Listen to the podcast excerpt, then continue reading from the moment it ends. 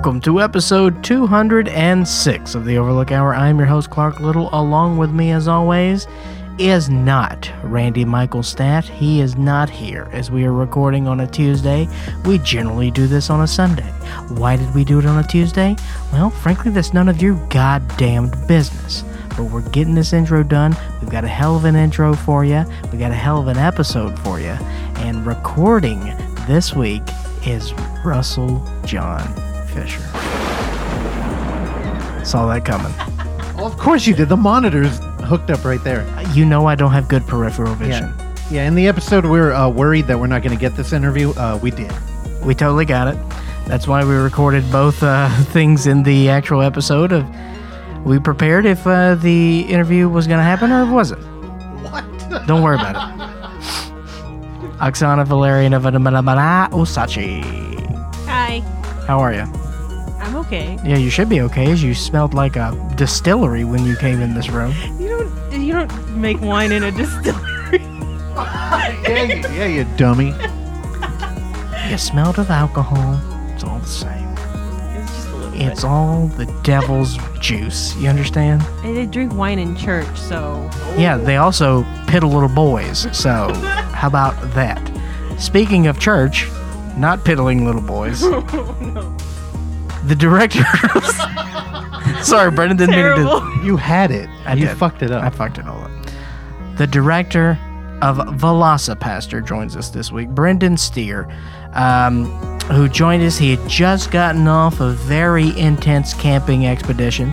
He has spent a couple months uh, with his parents in Pennsylvania. He was very. Uh, uh, but we're very glad to have him as he called us. Uh, he was uh, calling him from East Coast. We were uh, we didn't know that he was. Uh, He's been all over the place. He's lived in like he's a traveled different states. learned countries. man. He cut the movie in Latvia. Is that what he said? Is it- Uh, was it I. Latvia?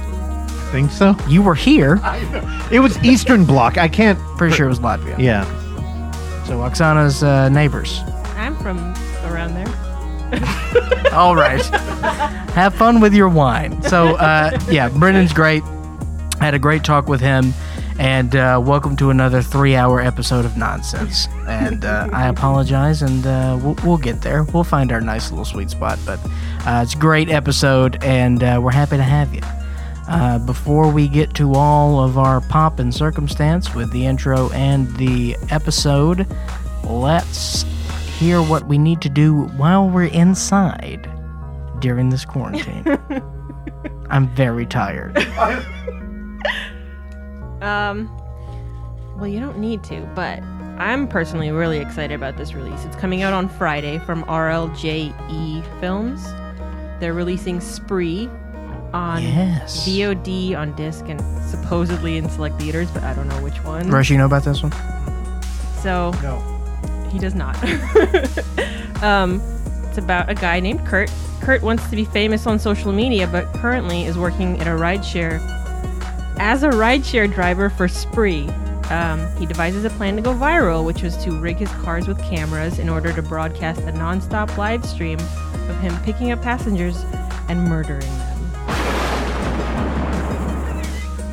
If you have interest in producing the podcast, please send that to podcast at overlooktheater.com. Uh, so his rampage is interrupted by a stand-up comedian who has her own agenda.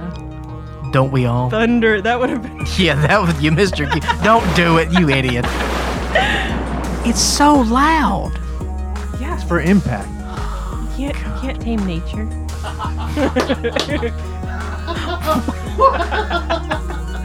Isolate that. Um, so we also we recently um, it was last week we got a message from uh, an F1 um, what do you call veteran Oh, nice. short filmmaker uh, Michael Davis. He messaged us to let us know about a new project he made.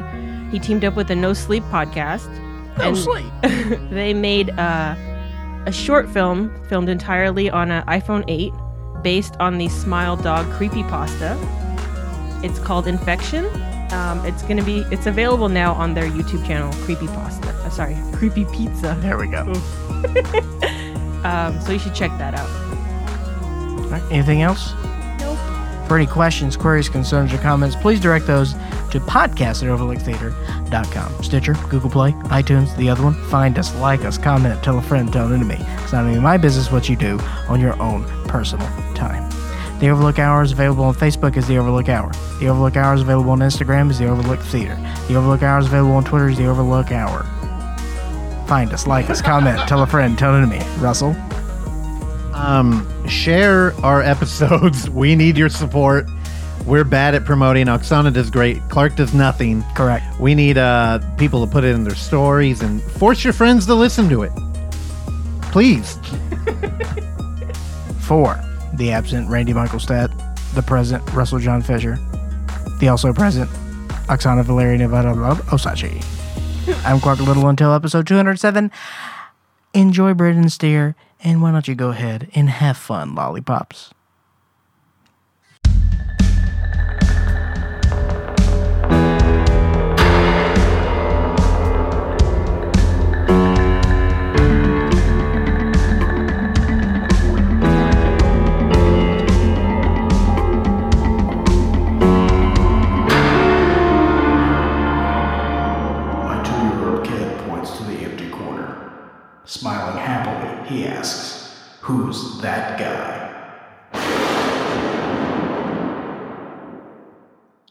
This week's two sentence horror story brought to you by former guest and current friend David Robson.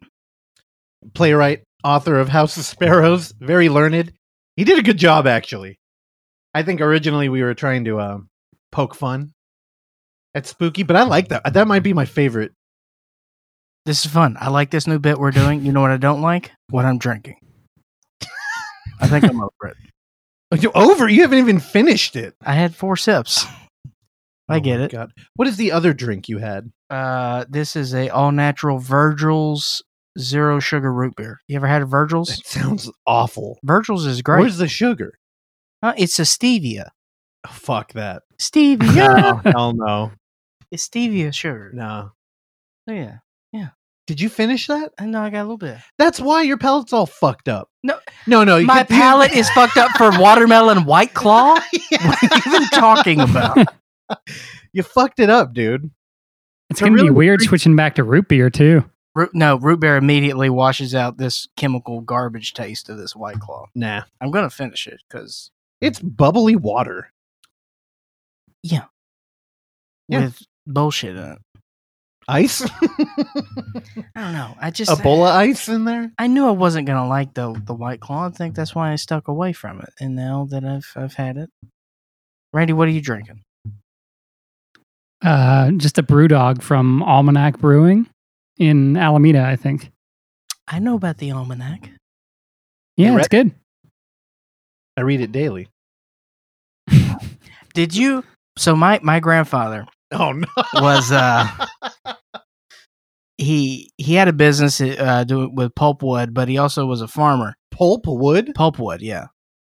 Um, I'm not gonna ask. Just he would, yeah.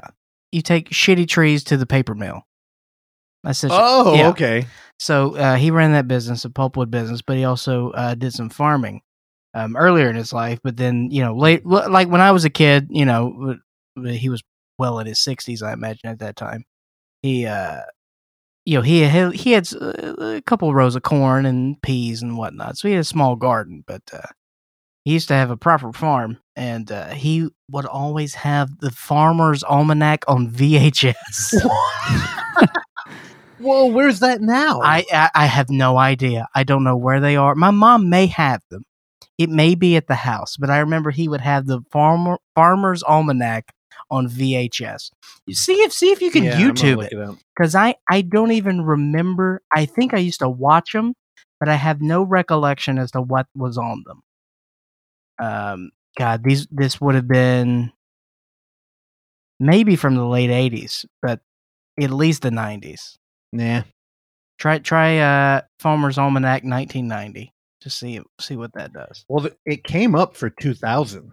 Oh, Terre Haute TV station offers free Farmer's Almanac. Nah, I, this doesn't look like what you were talking about, though. Okay, the cover looked a whole lot like that. because that's what the almanac Mm-hmm. looked like. But uh, yeah, he had them on VHS. Weird. What a weird. I don't know. We're And they such a different world now. But dude, like they didn't have cable, so they all they had was the the three local channels, including PBS, and then uh VHS. Ta- and the the only tapes they had were Farmer Farmer's Almanac, and a weird, um, kid show with clowns, and it was about how to be a clown. what the And fuck? clown puts on their makeup, even if they frown. That's fucking dumb. and uh, when I was uh, when I was in kindergarten, my kindergarten teacher written had written a play for us. She wrote the play, and it was uh, the name of the play was "The Day the Clowns Lost Their Smile," and I was the ringmaster. So everyone was a part of the circus, and I was the ringmaster. And when I was a kid, my I started taking violin lessons when I was three years old. oh god. So by the time I was five, I could play uh, and so they they they crowbarred my violin playing into the the show. So I'm just was like, now presenting Ralph the Juggler. But before we do that, here's this, and I just play my violin. Yeah, I had that on VHS. Okay, there there is is video of Yeah, that. there is video of that. I can dig that up. okay, what the fuck The are we day talking the about it for? clowns lost their smile. Tell your mom. Whatever mom. happened to uh, the day the clown cried? Did that get released? Mm. So it was rumored that it was going to be released once he died. Well, he's been dead over a year. Yeah. I don't know. I think that who has it? Is it with the Smithsonian?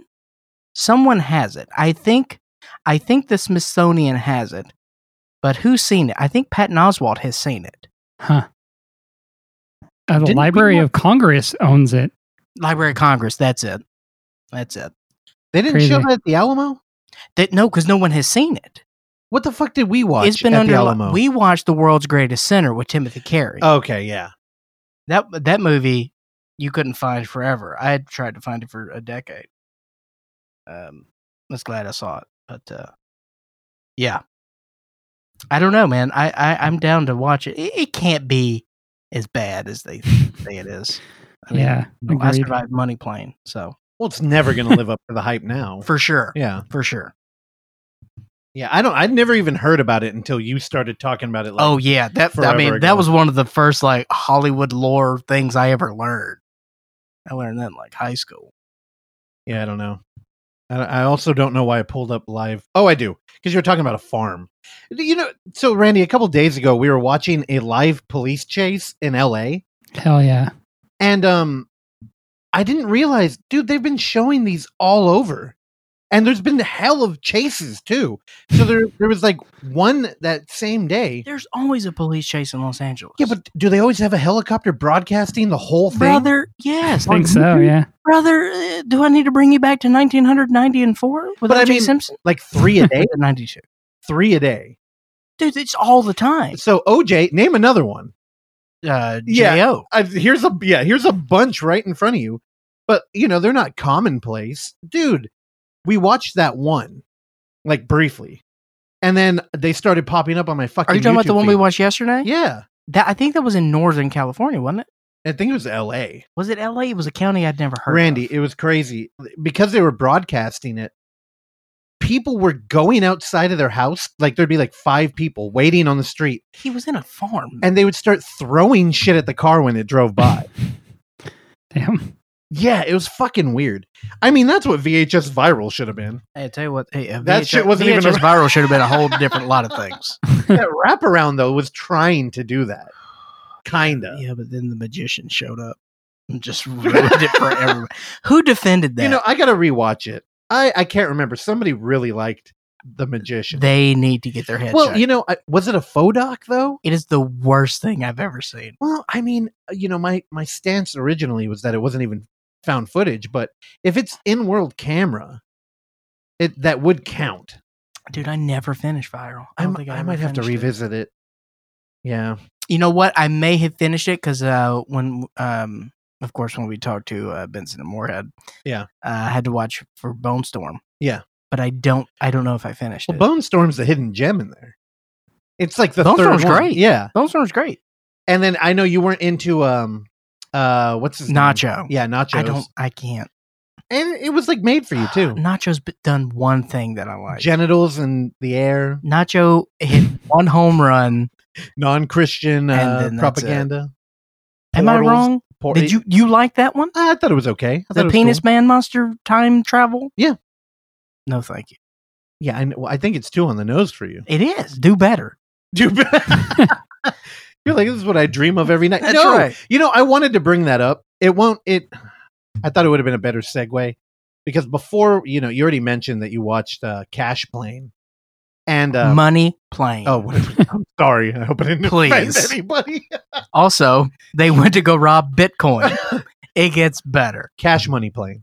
Cash money. Anyway, you were you didn't know that Edge was a fucking pro wrestler. I knew Somehow. Edge was a pro No, you wrestler. did- You, didn't know. It no, was him. hundred percent. I didn't know it was And him you- because he had his hair up in a man bun. He always did on the show. Edge always had his hair no, let didn't. down. He always. had I only know my Edge with hair down. Also, you referred to him I'm as Clark Little. the Edge. That's also I correct. know. That'd be tight if he was in Money Plane. oh, dude. Dude, he he fell fallen off. off. yeah, thank you. That is that's one of my favorite videos. yeah, me too. Oh, it's Not so a fan. good. Not a fan of that fucking band. I, Anyway, I'm a defender. uh, we I mentioned a dream, and I wanted you to talk about it on the show. Where you told me you keep was that a dream or is that a real fear? Now I'm confused. What? You talk about poop and worms. Oh yeah, it's a constant fear.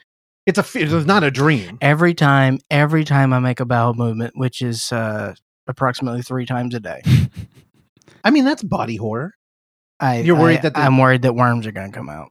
Yeah, that'd be terrifying. And also, as a reminder, as I shared on this uh, podcast probably six months to a year ago, I did a tally of how many shits I've taken in my life, and roughly that's forty thousand. I've taken roughly forty thousand. You can't prove it. No, I did. I did the math. Did you work in the days where you're depressed and you're like, I only did it one time today, and you're wandering around the house? Depression has nothing to do with your No, bowel movements. You're depressed because you're not having bowel movements. I always have bowel. That's my problem. I have too many's. so clog that shit up. That's the issue. I've got to take. I've got to take the the food sensitivity test. I've just, I have to do it. I'm- At Everly, Randy, have you heard about this? I haven't. Sounds like a slippery slope, though. No, it's, no, it's a thing. It's like uh, it's like the uh, twenty three and Me for uh, food sensitivity. 23. Huh. Yeah, It's and like then- getting allergy shots or something, right? Oh pretty my much. I mean, you you it, you send in your blood. I mean, you you prick your finger. They send the, you send the blood in, and then it breaks down of uh, all the food that you have sensitivity towards, and then you start your elimination. I don't diet. know. I you know, It's one hundred googling and it, sixty bucks. googling it when the first four links are all ad. I don't know. That That's a bad sign. That means it's hot, baby. I know, but that's not always a good sign either. No, but you know, Daddy's got toilet issues. We need to need to fix, figure out what's going on. Take some Imodium. Shut up. You don't think about worms, I do. No, it's and It's also, do, do you know the amount of sh- sashimi I eat every week? wouldn't wouldn't you be more at risk at eating like a mammal? Like if you hunted a mammal and killed it? I don't know, man. I think you'd have I to hear worry about- about, worms I there. about worm. I mean, I think that the sushi I eat's okay. I don't think I. I just need to have more faith in the process. Because, like, now let's say I lived in, you know, You Kearney. eat it all the time. I do. I eat it twice a week at least. Let's say I lived in Kearney, Nebraska, and I eat as much sushi as I do now. I think I would. That'd be a different story. You'd be dead.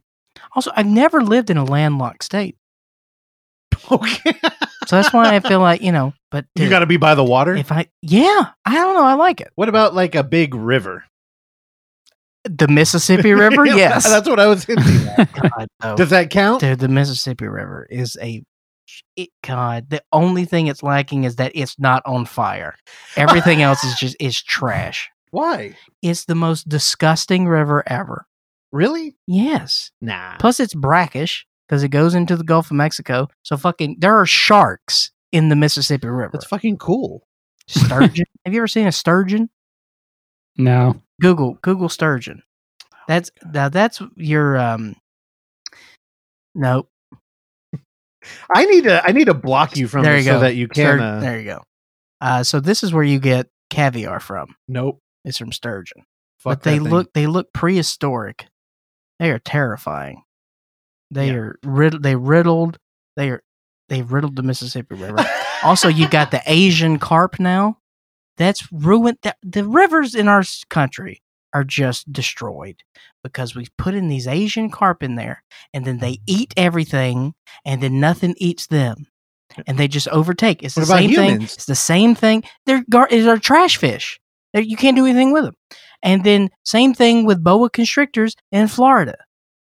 These assholes get their little snakes, and then either they realize they don't want them, or they get too big, or they escape, and then they breed and have everyone has like forty or fifty.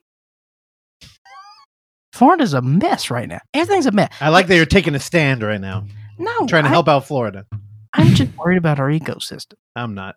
I mean, well, then do the thing that you need to do. Create a company where you hunt these animals, Oh, I watch those YouTube videos all the time. Yeah, and they then- go in there, they kill them snakes. get some government money out of it. They pull out, they they see all the sack of eggs, and they just fucking rah, rah, rah. You would be terrified. You couldn't fuck a snake up. I killed an alligator. okay. I killed a snake. I killed a snake when I was like eleven. How far away? With a gun? Uh, I know I killed it with a a, a hoe, Damn. a garden hoe. It's not polite to refer to them as the garden hoe is a perfect snake killing device. There's too much. This was a copperhead. It was me or him, brother. cop. What the hell were you doing? Copper. What? Mississippi riddled with copperheads. I was, what I was doing, what I was doing, Russell, was living my life as an 11 year old. That's what I was doing. And this copperhead decided to impede on that. Is this where your fear of uh, limbless reptiles comes from? I hate snakes, man. I really do. I re- remember lizards are suspect. we recorded an episode at uh, Madeline, RIP, her house when she was living out here, and uh, you have to walk by her reptile cages. I remember you kept saying if she takes that fucking snake out, I can't. I can't. I get. I don't. Uh, I people who own snakes. It's, that's just. I cannot get on that wavelength. People who are not afraid of snakes. I don't understand it. I just don't. I appreciate it because sure, they're they're all creatures are beautiful in some regard.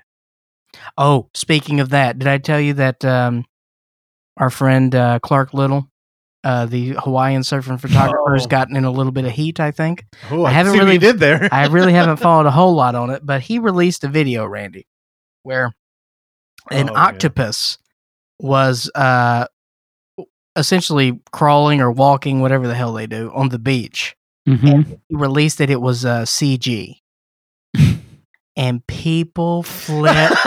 out. really? yeah, they're like, I trust you, man. This is a betrayal, Uh, dude. He's just like, I put it in the caption that it was not real. Well, it's that thing that we talk about where when you create an effective false reality and people buy into it, when they find out, they get fucking angry. Now, look, I'm not gonna lie. I was a little pissed myself. Why? I trust him. You fucking. I, well, I just imagine somebody opening the video and getting like way too excited Yeah, and showing their family and be like, "Look, look." it's gnarly looking. I'm not watching it. It's gnarly. Yeah, go to Clark Little. Uh, look him up on Instagram. He's the one with a ton of followers Correct. who's active. I wish you were fucking active on social media. what are you talking about? I crush it on there. Oh, I got a picture. I got. I said I was watching Money Plane and everything. We're talking about reptiles, and I almost forgot. I um, Do not bring up reptiles. I got my um Severn package in, so we got Frankie. Frankie came in, yeah, and I went out back, and I was going to take a picture of it when I got attacked from up in the deck. I was attacked by a little. With a little lizard. Yeah, I got. to I got to post that. I don't know why I'm so excited. I'm I'm okay it. with lizards. He was climbing up through the deck, dude. That's tight. What? There's nothing but vegetation under there. Now you know what I just realized. We're talking a bunch about reptiles. Yeah. and we're not confirmed with our guest. That would have been a great segue.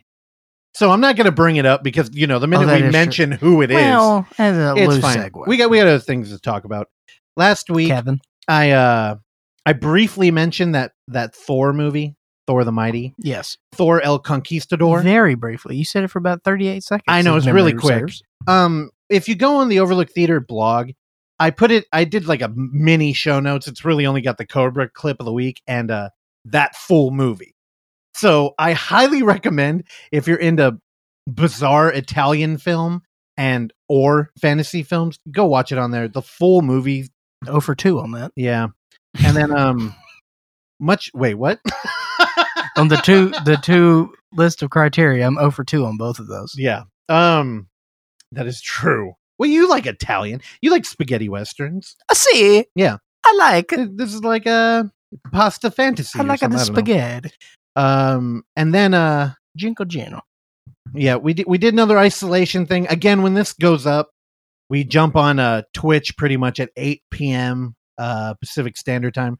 Clark came in for two seconds. Okay, I was in for Every- like a half hour. Everybody gets very excited. let me yeah, they- let me explain something to you. Y'all should have been more excited, frankly, because I had to download an app. I had to create a profile just so I could say you say should have had to download an app. I had to download the Twitch Oh, app. to Yeah, you do. Yeah, you to got to do the whole thing. Yeah, Do you know how much work I put in to watch you chuckle fucks on I appreciate it. Thank you so much. I um by the time you joined, I was wasted. I had taken an edible prior to it because I knew I was gonna force Chuggy to. Normally Chuggy won't drink with us. Yes, he survived a mall shooting. I know he's a little bit of a wreck since then. But I was like, dude, it'll calm me down. You've got to stop that. I know. You've got to stop it. You refer to him as real. our Beetlejuice. He is way more Beetlejuice. No, he's not. Cue up the clip. All right, I'll cue it up. That way we just said. really? I thought you'd be a big He's a piece Obama guy. garbage. Wow, I can't believe this. A lot of people say it to me. A lot of people say they don't like him because he's a piece of garbage. He don't do shit. That was that was Beetlejuice talking about Obama. On Weird. Howard Stern like Ugh. 20 years ago or some shit. Randy, did you ever listen to Howard Stern? Not really. I You're mean, missing out. It's not a Randy show. Randy's not going to call and be like, "Hey Howard, show get her to show her tits." Randy wouldn't get anything out of Beetlejuice. No, and that's that's why I, you know, you already canceled my bit with Randy. All right, I got fucking canceled. Randy hashtag me too'd me. Are you then because you're you straight up told Chuggy, "You're our Beetlejuice, dude." Like, Charles is our Beetlejuice. if you don't know who Beetlejuice is, tw- uh, Google him, Bing him. Google's evil, and um, I, he survived a mall shooting. It's heroic what he did. You've to stop. I kept thinking he was watching Spider Man, but he was actually down. He, actually, I found this out on isolation. He was down there getting uh, Mr. Lemming or whatever, Mr. Lem Lem. and then he was going to Spider Man. Yeah. because he was going to the movie. but I mean, he was fucking. It was the Matrix, dude. He was bending over, dodging bullets. of course, he was going to get boba. if he's walking, he's he's got a boba in his hand. Anyway, uh, on Twitch, that whole video's up. Oksana has been inspired by the whole thing. She bought a new computer and is going to start doing video editing. Maybe. I, I'm right now. I am publicly uh, putting it out there so we can shame her in a month when it hasn't happened, or congratulate her. Um, yeah, it. Chuggy played the first game, which was a puppet combo game too. It's pretty good. oh, really? like Chuggy. Y'all dude. played a puppet combo? Yeah, and he Chuggy's a wimp, dude. I you know I wish I, will come over if y'all let me play You- puppet combo. Oh, they, they got the they joined the Patreon. They got them all. They have all the games. You should play too, dude. Randy Clark is great with the fucking horror game. He came over to my house Really? and played Friday the Thirteenth That's terrifying. in you know in um back when I was over in uh, Daly City, and yeah. you know it was kind of like an open garage. It wasn't the best environment for it. Clark fucking screamed. it was weird because you were instantly terrified and then you were instantly composed. But yeah, because it happened. we just went, "Ah," and then you're just like, oh, that was terrifying. And then you're just like back in it. It's just a jump scare. Yeah. Well, it not even. I think it was just a music cue, or so, but not. It was like, you know, BGM. It wasn't even like a. I mean, I don't know. It was fucking good. You'd Look, be good. I just it. I process things very quickly and then I move on. That's how I'm so successful in life. I'd have to agree. I think you nailed it. All there. right, I'll play the puppet combo games. Yeah, isolation. I got wasted by the end of it. Are you gonna Um, get Randy in there? Randy's never gonna come out. You know, I would ask Randy in a year when he um comes out of the bubble. Randy, you would do it. I, I would do it sans uh, coronavirus or if there was Yeah. Yeah, so, Very little coronavirus. Yeah. You I'm very bad at video games though, so it'd probably be funny. Now, for a little show context, a little inside baseball, if you watch the show, you will notice that me and Chris, we butt heads as far as production goes. Chris and David like to run a tight ship and be like very professional. And the thing is, they can do it technically, but on the show, it's like dude, nobody cares about this shit. Like if you're tuning into Twitch, you should just be relaxed and whatever. Because what we're doing is we're watching Gummo TV. You know what I mean? Like we're in the fucking basement right now with some curtains hung up and we're drinking. Like, Gummo TV. yeah. I mean, I mean, ugh. I'd subscribe. Was I it six bucks a month? well, shit. When we move to Ohio with Grant, we'll really make it happen. Fucking little rabbits. Yeah. Um. Rabbits smell Yeah, like puss. Again, isolation should be going up this week. I I don't know who our guest is. The week after, though, we should have a big guest. Not not going to jinx that one either. Wait, what? Do we? Um. Not this show. The isolation show. oh yeah, that's right. Keith Carradine's coming up. Keith Carradine. Woo, got it. We've dug him up. We're gonna get Keith Carradine. Killed by coronavirus if we drag him oh out. no, he's too handsome. He, he's got so much vitamin D. That's true. Rogan's got him hooked up to it. He's taking 5,000 IUs a day. Southern Comfort's good. Also, I can't believe I fucking listen to Joe Rogan now. I don't know why. He's too popular. Randy, Russ is addicted to Joe Rogan now. really? I listen practically. Okay, I'm going to try and give a real number. Oh, five and a half hours of podcast minimum, Monday through Friday. A day? Yeah. Yeah, a day. I think I'm Yeah. there with you. I used to do that. I don't anymore. I need it. I can't do it. And- I have to get yelled at by Texans. Well, the thing is, you know, uh, you got your go tos. Like I love my scary thoughts or my local, like you know, three friends, and uh, it's just you know they're not posting all the time. It's once a week, which is a lot. Yeah. But it's it's like God, dude. I'm Monday through Friday. I'm listening to four hours of political radio to like pad that pretty much, and then it's like, what do I got? I got Rogan. Who the fuck's on? Rob Lowe? No, not today. All right, I've only heard clips of the Rob Lowe. It's pretty good. You should probably listen to that. Uh, I probably will because I run out of shit. And um, anyway, Randy, who likes to recommend me podcast, and then Clark, who doesn't like me to talk about them on our podcast, Correct. uh, recommended me one, the uh, American Cinematheque show. Now that uh, our buddy, um, uh, I'm trying not to call him- Bartok? yeah, Bar- Dennis? we call him Mister Boring. Uh, Randy, it's Denis. anyway, yeah. So you know our our L.A. brethren down there. Uh, it's a theater company. Theaters aren't open right now. So I guess what they they started making a show. I'll tell you, it's pretty good. In that episode, they talk a lot about Dennis Hopper and his films. You know, Easy Rider, uh, American Movie. Is that it? Yeah. Yeah, Yeah. like it's pretty good. They it's got a cool production. They got interesting people who are knowledgeable. I think there was like a screenplay writer on there with them who works at the place and they use interviews and are spliced and it's pretty good. You know, it it really woke me up to how stuffy that shit is though. Yeah. I was telling Randy, it God, it feels like you're in an old theater when you're listening to it, which is kind of cool because you know I'm into that. But you know, you jump from like one of our our buddies' podcast who do film, and then you go into that, and it's like oh, I feel like I'm with the old folks right now, right, Yeah. Randy? I'm not crazy there. Yeah, it definitely feels like uh, you know, like a DVD or Blu-ray like special feature or something, which is cool. It's just uh, you know, not usually, you know, it's not what we do type of thing, so it's definitely They don't. They don't Very talk different. about hot dogs and pussy.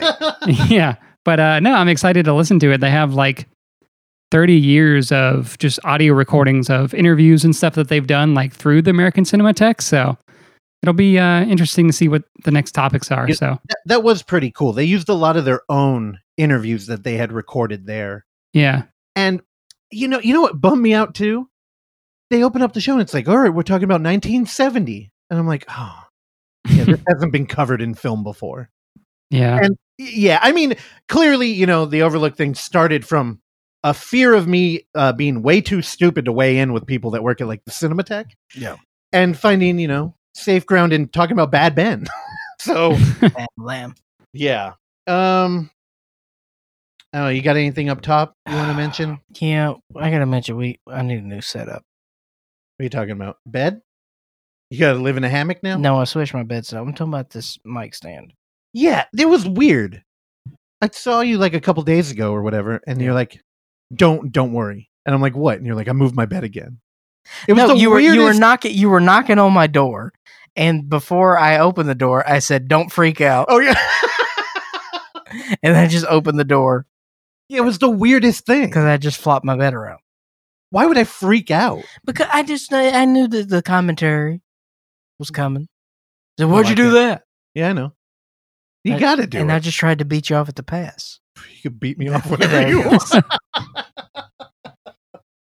But yeah, now I now I now when I masturbate, I don't have to see a reflection of myself in the uh, closet mirror. It works for Jasadi. High so- five. Oh, hey, to each their own, man. to ease their own. Was to that a, each. Oh, their own. okay. Sorry, that was the white claw. I thought that was the pot. This is. I'm forcing myself to drink this. It's fucking you up. That's why you don't want to drink it. I don't like it, I'll- dude. yeah. I don't. I. I don't consume alcohol much anymore, and I'm fine with it. Yeah, I agree. I'm just like it's not. I don't know. I like. I like. Uh. I like the marijuanas more. Alcohol is. Uh, it gets messy. Weed doesn't get very messy. Because you just go to sleep. yeah. you know. I fucking hate that though. I don't love it. Yeah. See, Russ, that's, I mean, sleep is the best thing we have because it's the closest we have to death without dying. Just do it then. I, that is my nightly prayer. Why do you think I keep rosary beads next to my bed? What do you think that rope is hanging in my corner? Are you going to put that by the mirror? I'm not a NASCAR driver. I think that would reveal something. What? People that put the noose in front of a mirror. What does that do? I don't know. It's a fucking sick individual. It sounds like host. Hell yeah. I like host. host is great. Madeline's wrong. Send us your comments at podcast at overlooktheatre.com. We'll be right back. And she said that she was going to do a two sentence horror story and did not. Thank you again, David Robson. It's the best one ever. Your move. Your move. Your move, Madeline. RIP. All right, Randy Michael. yes, sir. What you got for us, my brother? Yeah. So I watched a Serbian film called. Boo. I watched a Serbian movie called The Load, which uh, played some festi- festivals and stuff in uh, 2019. Ran- Randy, I don't, uh, I don't mean to put the cart in front of the horse here, but there's plenty of loads in a Serbian film. yeah, I haven't seen it, but this is what I've heard. Have you really not seen it? No, I mean, yeah, I don't know. I, I got the gist of it, you know.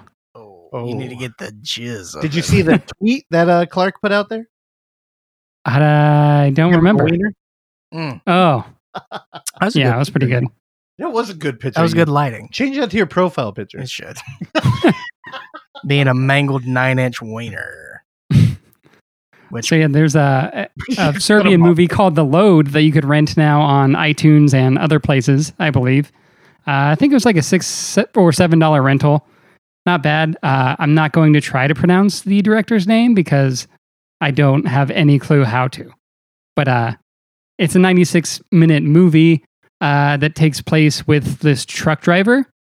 Uh, his name is Vlada, and he um, is delivering a mysterious uh, carload or truckload um, of of stuff that he has no idea what it is. But um, he's hired to deliver from Kosovo to Belgrade, and the movie takes place during 1999 during the NATO bombings of Serbia. So I don't know too much about the history of uh, this event or what was happening back then, but um, the movie isn't like overtly heavy about it either. Um, you're kind of just like experiencing this guy's like ride from uh, one place to the next, delivering some mysterious cargo. Um, so yeah, it basically it it starts and he gets this assignment and says, "Hey, like you're not to stop. Uh, you should avoid traffic, avoid any sort of unwanted attention. Like don't get pulled over, essentially, because you know there's there's something back here that you probably wouldn't want other people to see." now, Randy, Randy, let me cut you out. Let me ask you this. So, is this part? Is this his normal routine where he he does this normally, or is this like a special deal? it seems like he's done it several times before. Okay. Uh, and then there's like a bunch of other guys too, like in the beginning that are like getting a similar assignment to just like yeah drive trucks across across Serbia. So they know that there there could be some shady business. Yeah, Okay. um, yeah, and you get a. It takes a little bit to get a, a hint of what may be back there, but you kind of get um, an idea. But uh, yeah, basically, like when the trip starts, uh, shit hits the fan a little bit, like right away. He needs to cross this bridge, and there's like a burning vehicle, like literally blocking the way of the bridge. So he's like, "Well, how am I supposed to get out of here?" And uh, he like stops through this little village and kind of like asks for directions there's a kid that he meets that is like, "Hey, I'm from the town that you're supposed to go to. Like, I can give you directions um, if you let me catch a ride with you." And he's like, uh, "No, because you know I'm supposed to deliver this thing." Well, I mean, he doesn't explain why, but he's essentially like, "No." But uh, the kid hops along on the back of the vehicle, and then um, yeah, eventually, you know, he kind of finds out that uh, the kid is kid is with him, and they sort of drive along together for a little bit. Um, but yeah, the movie I actually it really dug it. It's just like a observational uh, movie of this experience that he's going through, and kind of like the sort of like landscape um, of Serbia during this time. So like the production value like looked super realistic. Like there's bombings in the background that look very real. Uh, there's multiple fires in the movie that definitely don't look CG. I'm pretty sure they're not CG. Yeah. Um, yeah, and it's just like this uh it's really observational camera. It does these like cool like 360 pans that are kind of slow. Uh, it's not really like a thriller or anything. It's just kind of like, yeah, this guy's experience of um, you know, this weird job that he has now due to like economic situations in Serbia and sort of the uh the consequences of of what he has to do. Now, what what is the overall picture of Serbia that this film is painting? Um, I mean, it it's pretty bleak. Like you know, it doesn't the landscape doesn't look super pretty. Um, it actually kind of looks a little bit like a, a Tarkovsky film. Oh, Um, just like the way the uh, sort of the landscape looks and the like the colors of everything.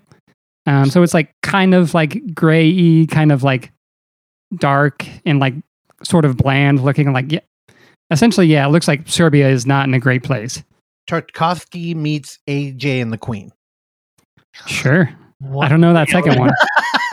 AJ and the Queen was about you know RuPaul going on a Yeah. tour, and then like little kids. Nineteen in. people saw that. I know, and it, Netflix burned it, so it's gone now. No, but so Serbian film was a. I love how RuPaul did a Lone Wolf and Cub remix. and um, very confusing show. I watched all of it. It's fucking weird. Bobcat directed a bunch of those. didn't he? Yeah, I it, I can't tell you that it was just bad. It was weird though. Um, like they did an episode about a girl who had breast reductions, and they were talking about how, yeah, I should chest that plate, and then I, it's fucking weird. I mean, I think they actually made some pretty good points in there, but it's lost in bizarre content. Anyway, Serbian film, they made that movie as a protest against their government's kind of old school Hollywood system of only good narratives can come out of here because the country was not very happy. Yeah. And, you know, they wanted their government shown a certain way and the country. But this film was bleak as fuck, though. I'm curious, it- did it play in Serbia? It looks like it got its money from a uh, international. Um, look at that. I don't know. Serbia, I France, Croatia, Iran. Qatar. Yeah. oh weird. Qatar. I don't know. I mean, yeah, it's uh like I said, the Electric film isn't like very heavy about like telling you how bleak it is, but you can kind of just see it in the way that the landscape looks like while he's driving through through the country. Weird. Also, I yeah, there's just like a it's a good road movie. It's just like this guy driving around. Love a road movie. I'm talking Fast and Furious. talking driving Miss Daisy. talking all those YouTube videos we watch that come out of uh, Serbia and Russia. Now, Randy, let me ask you this: Do Uh-huh. we ever find out what he's hauling? Uh Is it a MacGuffin? no, it's not a MacGuffin. Okay, then we find out. Okay. It's people. It's sex work. Yeah, that's what I'm saying, man. Like, I don't want this to be human trafficking, man. No, which I have. but more- uh, I mean, it it's definitely yeah, it gets dark, but I don't want to spoil it for anybody. so it's not season two of The Wire. No, Okay, good. You don't remember that, I do barely remember that. Oh, Randy, what the fuck? Randy? You didn't make it past episode three. I made it through season three. You gave up after Amsterdam. Yeah. I didn't give up. It's just on a long pause. It's a hiatus. oh, there you go. All right, well, you gotta get on season four, brother. All right, one of these days. Season four is most people's favorite season. It's good. It's great. Yeah. Amsterdam's better. All right, Randy. Uh, you also saw. Uh, uh, what, what is this? You going back to back Amy Seimetz on us? Yeah. Also, back to back road movies in this episode. Uh, I'm actually going to uh, go rogue on this one. I will just mention that, uh, yeah, Amy Seimetz, we talked about her new movie, uh, She Dies Tomorrow, last week with Madeline. Yep. Uh, and her previous film, Sun Don't Shine, is available both on Criterion Channel and Mubi. Uh, yeah, and it's a road movie that kind of feels a little bit like Badlands. Uh, it takes place in Florida. Uh, a lot of really good cinematography, and uh, yeah, I highly recommend it. Where in and Florida? then, um, I think like the Everglades. oh, that's good Florida. Yeah, it's uh, yeah, you could tell. Florida. So yeah, Amy Seimetz is is from Florida, so it definitely feels personal in the sense that uh, there's certain like landmarks and places uh, and like sets of highway that like she wanted to capture, and I think she does a really good job of just um, yeah, portraying like a really cool, moody sort of like neo noir uh, type thriller. I also have a crush on Kate Lyn Sheil. She looks uh, troubled and damaged, and uh, my Q zone, baby. She's very cute for sure. also wanted to uh, briefly recommend a movie and see if Clark has seen it. It's a documentary on Netflix, Oh, 40 minute documentary. So can't do much better than that. Called The Speed Cubers. no. Oh, you know what, Randy? I passed this by in my journeys during Netflix yesterday. I have not seen this. It's uh it's pretty good. It's a, a documentary about uh, mostly about these two uh, kids. Uh, one's his name is Max Park, and the other is Felix Zemdegs. Uh, so Max is from the U.S. and Felix is from Australia, I believe. And yeah, it's about um, speed cubing, which is uh, for Rubik's cubes. So people that can solve Rubik's cubes incredibly fast, and there's people that do it with their feet, uh, and yeah, all sorts of crazy stuff. You know, three block uh, Rubik's cubes, like four by fours, five by five, six by six. But it's uh, it's mostly about the way that you beat me to it. it's mostly about uh yeah these two individuals so max uh actually has autism and um he I mean, really admires advantage. He's cheating. Yeah, he really admires felix DQ, baby. Right? and uh yeah so they're like rivals essentially but they're super super nice to each other like i've never seen the great british baking show or whatever but You're sleeping. I've heard people say that like it's just everybody's incredibly nice to each other on that show They're very sweet. And that's kind of what I got out of this documentary. Like these kids, Max is younger than Felix, and he beats like a bunch of Felix's records. And then Felix kind of wants to get some of them back, but like they're super, super nice about it. And um, yeah, it's a it's a really touching documentary. I started it, had no idea how long it was, and I was surprised and also kind of glad that it was only 40 minutes just because I feel like no, because like I honestly wanted more by the time it ended.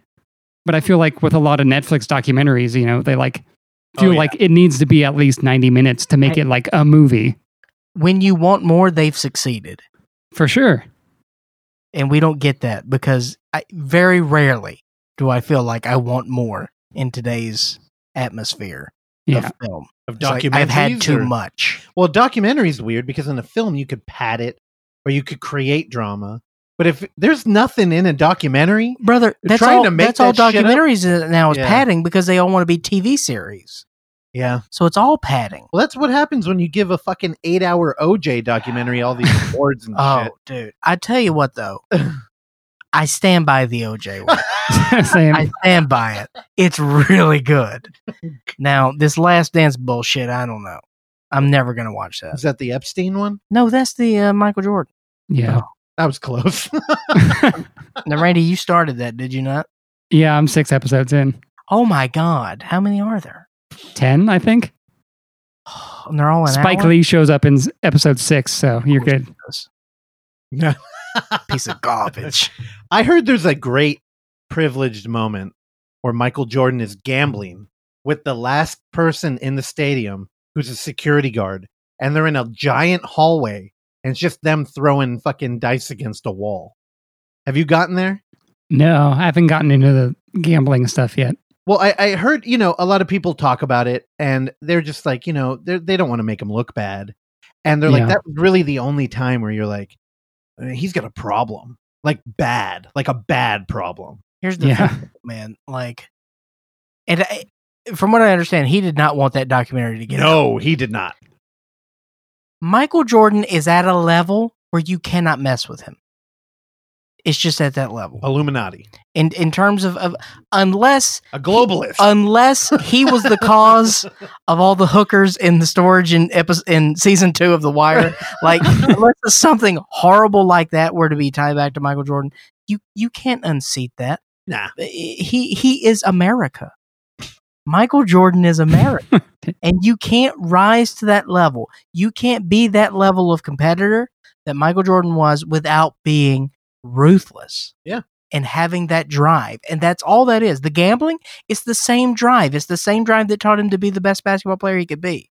Well, I think, you know, it's just, you can't turn that off. it's a vice too, which I think, you know, when sure, but the mind doesn't know that. well, he's, he's just got a very narrow focus. So I think when he's doing something, he's like all in. But just, It's that drive. You can't turn that off. I know, but in a documentary, when you when you're painting a scene with a frame and film, it just begs the question like how they get here. You know what I mean? Yeah. Like and it's so interesting to me. I I just I don't think I could put up I mean, I was a big Bulls fan in that era. I, I don't know if I want to relive it though. Hated the Bulls. yeah. Hated the Bulls. Hated Jordan. You got a lot of hate in your heart. Yeah. Let it out. Randy, you got any more uh puzzle box kings or anything you're talking about? Puzzle box. no, Riddle box? I might buy one. See if I can figure out how to do it though. A puzzle box? Randy. Don't do that, dude. Cenobites are gonna Rubik's Cube? you. Oh, okay. God, Randy, we've been waiting on you to get a Rubik's Cube for about six years. Dude, yeah, I definitely watched this. I because I saw it, and I was like, oh, this could be. But yeah, you saw it's forty minutes. I do like I think you dig it. I do like documentaries, uh, and one of my favorite documentaries of all time. It's not a great documentary. Um, is Spellbound. Don't know it. I oh yeah. love that thing. I watched. I've seen that thing probably five, six times. Um, but it's all about a, sp- sp- uh, Not the Hitchcock. not film. the Hitchcock film. No. Um, it's a, di- probably early two thousands, maybe two thousand three, two Fucking thousand four, Netflix two thousand one, two. too? Yeah, about the uh, National Spelling Bee. Oh. Man, I love the Spelling Bee. Well, you like children, and I don't mean that in any derogative or foul Thank you way. so much. No, Clark is very good with kids. Um, I'm on their level mentally. you also like people. You like characters. Yeah, it's great. It's Yeah. every- yeah, it's great. It's uh, you also like dumb games, or like it's true. get a fucking documentary about an arcade. You'll watch that five times too. There's some good Yeah, documentaries. if about you that. can name famous arcade like video game players from the eighties, there's an issue. Do you know going how many times I've seen I know you've mentioned The it King on of here, too. Kong? I've seen that at least 10 times. Why? That is the only movie in my life where as soon as I as soon as the movie ended, I started it over again. Why? I don't know. I just had an impulse You're to do it. That's As the have you never replayed a movie? oh man, That's I've- the only one. I think I've I can't pull it. I I think I've done it like one time or just I- very. Oh no, you know what? I want. I can remember this, and uh, I was inebriated, so I think that kind of takes away the power. But I remember seeing the room at uh, the clay, Yeah. and then returning home very drunk and throwing it right back on and watching it There you go. again. But I watched uh not purposely. Well, sort of, I guess. But I watched Yes Man back to back once. The Jim Carrey film? Yeah. we were on tour and uh, we were on the East Coast. We were in Virginia and we got warning of a, a tropical storm happening. And so, like, the next like four shows or something got canceled, and they were like essentially said that like we were safe where we were. So we got this like crappy, just like cheap hotel that had like two stations, and they were showing Yes Man.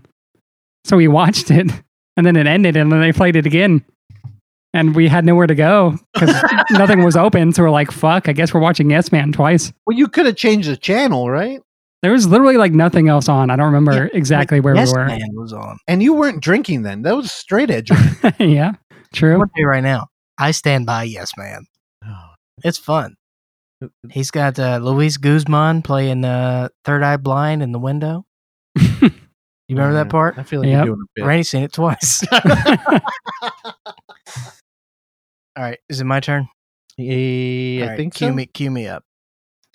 Uh, yesterday I saw three motion pictures. Yesterday, I feel like it was a good, fruitful Saturday.